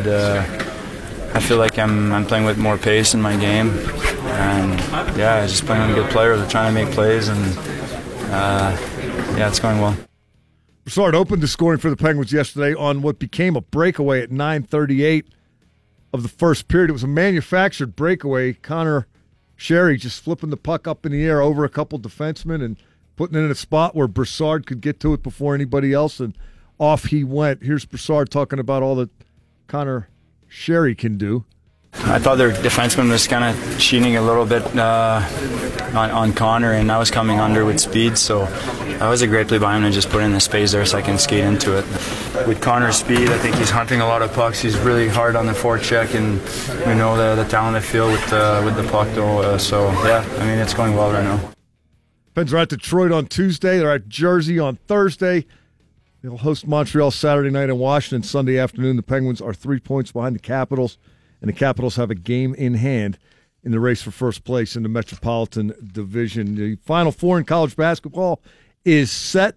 It's going to be Loyola of Chicago against Michigan at 6:09 on Saturday, and then Kansas against Villanova at 8:49 on Saturday night. The two winners will meet Monday night for college basketball's national championship. What a game between Kansas and Duke. The Jayhawks win at 85-81 in OT after a Grayson Allen shot did everything but go in at the buzzer in regulation. Uh, off the glass, off the rim, rolling around. Which way is it going to fall? Mhm. It just refused to drop into the net. I thought it was over there. I really did. And uh, Kansas uh, takes the ball and runs with it after that. I'm so glad it wasn't over there, or, or that he didn't get the game winner of all people. It's just nice to see it. Hopefully, I I think it's great to see Duke lose. I, I think it's great to see Duke get a non-call or a bad call. Duke is a school Uh, like Notre Dame where they just have way too many people that have no affiliation with the school that are diehard fans for no other reason than they win. Yeah. And that, drives me nuts. That irks me as well. Uh, I've been on record. I, I my objectivity with Duke is I need to work on that. when West Virginia played Notre Dame for the national championship and was it ninety? I don't even remember. The Major Harris? maybe nine. Yeah, my brother was on that team, and one of my cousins is such a diehard Notre Dame fan. Never went to Notre Dame. You know, I don't even know if he finished high school, and he was taunting my brother at a family picnic after going, "Ha ha, you bunch of losers, bunch of rednecks," and I'm like, "Are you? See, this is why people hate you." Yeah, that's that's one of the reasons. We're related. You can't even knock it down a little bit. Haha, you lost. It's like, what an a hole. No, I'm not eating any of your macaroni salad. College hockey's Frozen Four is set as well. It's going to be Minnesota Duluth against Ohio State and Michigan against Notre Dame uh, in St. Paul, Minnesota on uh, August the 5th. The national championship will be played on August the 7th. Penn State got beat by Denver, which lost yesterday to Ohio State. The Pirates beat the Blue Jays 7 to 4 in spring training action. They've got their last game in Bradenton scheduled for 105 today against the Phillies. They open the season Thursday in Detroit. Oh, can't wait for that Bucco season to get here. Neither I nor the parrot Nor the parrot. will be traveling to Detroit. And if we were, we wouldn't be driving. April 7th, follows at Carnegie. I'll be doing the Are You Smarter Than a Crossroads Scholar? Crossroads Foundation is a great uh, um, uh, way for, for kids who can't afford a better line of uh, academic training. All right. So they get them into some great schools, uh, these kids who are really deserving. And uh, this is to help raise money for what Crossroads does. Catholic based uh, initiative here. Now, I'm going to be like doing this, like, are you smarter than thing? I'm going to get my ass handed to me by some high school kid. You think? Yeah. I think it depends on the categories. That'll be fine. Crossroadsfoundation.org if you want to join us. It's the follows. Yeah. Oh, yeah. Do you know the categories? No. Oh. But if it's like minutia Mus- in music classic history, rock, yeah. yeah. I'll be all right. Why people hate Notre Dame for 200, That too, Alex. right, yeah. I think uh, my money's on yeah. you there. My cousin Dennis, that's why. April 7th, it's the follows in Carnegie. We'll see you there. You know, it's interesting. I was reading uh, one of the Philadelphia papers, and uh, Petr Mrazek was the goalie at that time. He came Mhm. in in relief, and he said he was trying to give him blocker side, like faked it that Yeah. was open, and then take it away at the last second. And Crosby went glove side, far side, which is the tougher shot. Yeah, no, of course. Yeah, of course. Sid went to the tougher side. Uh, you know, Couturier trying, would trying get- to sucker him in, and uh, you know, oh, you think that's open? I'm going to take it away at the last minute, and he didn't fall for it. uh, Couturier would get the, uh, the the equalizer there at the end, right? He would. He owed him that one. He had to be so relieved when he got that. But then, of course, Sid engineers the game winner to Rust off of his stick, and uh, Very interesting. Also, in said Philadelphia papers, the uh, now I wouldn't expect the Flyers to come out and say, "Well, we just can't beat the Penguins if we play them in the playoffs. We're screwed." But they were very encouraged for what that's worth. we'll see. Number of shots they got, number of hits, number of face-offs, that kind of stuff. One of the uh, great online institutions is over. Craigslist just announced they're killing their personal section, which means Oh, no. no more missed connections, no more casual encounters. People were very upset. I got several tweets like, ah, this is the end of missed connections. I know. Such a drag. Can we save all- up a bunch? It's we have yeah. I mean, there are a bunch, but it, there's something about you know doing an ongoing misconnection search to go back in time and rehash. It doesn't have that same quality. Uh, it's because of a law that's steamrolling through Congress with good intentions, but terrible execution. This law is an anti sex trafficking act, which sounds good and necessary, But the law would go after any website that's used for sex trafficking. Craigslist is one, but really Google, Facebook, and any comment section could also fall under that definition. So groups that fight human trafficking, former victims, and even the Department of Justice say it's missing the point. Real action needs to be taken to stop human traffickers because going after websites won't stop the traffickers. They're just finding other sales methods, and Yeah. it could make it even harder to prosecute It's them. like any criminal. Right. Since now proof will be tougher to find, but Congress isn't known for thinking through on stuff like this, considering implications. The goal seems to be we pass something, so reelect us. And that's about it. So their plan to fight human trafficking is to target every website and not the human traffickers. So Craigslist personal section is a casualty of that. No more misconnections. Ah. So sad. Reminds me of Mayor Quimby in the monorail episode. Give us a proposal. We'll vote for it. Guess you're just not going to be able to wait around anymore. You have to act, folks. can't- There can't is be missed. No longer. There is no, or you have to put it on your personal Facebook page or something like that, and that Right. just seems creepy. Uh, the DVE Comedy Fest is June 29th at the Byham Theater, and we've got such a great lineup. Brad Williams. I had a dude come up to me uh, not too long ago. Was like, "Oh my god, that was great!" Uh, and, and you're a comedian. I had no idea you were a comedian because I love you on Jackass. you. Yeah, he. Everyone thinks he's Wee Man from Jackass. uh, comedian Rory Scovel. I uh, got the blazer on tonight. Last time I was on TV, my sister said that I didn't dress up enough. Uh, to be fair, I was getting arrested. oh gosh, here we are. We're into it now. Here we go. He's We're the into best. Sarah Tiana. So, uh, as you can see, I'm still single. What? I know. Uh, I'm in my 30s now and I'm still single. So, in Los Angeles, I'm a commodity, but in the South, I'm a lesbian. And of course, your headliner for the evening, Bert Kreischer. Pay attention. When you're driving home, you know how the cop pulls you over and they do that like that flashlight in all the windows and they distract you and you're nervous and then they're on top of you they're like, Do you know why I pulled you over? And you're like, Oh, weed? I don't know. Bill Crawford will join him. Now, that show is sold out. It sold out in like 48 hours, but we're going to be announcing other shows connected to the DVE Comedy Fest main stage, and you might get an opportunity to see some of those guys performing on another stage late at night. So keep your ears peeled for all the details going on there with the DVE Comedy Fest.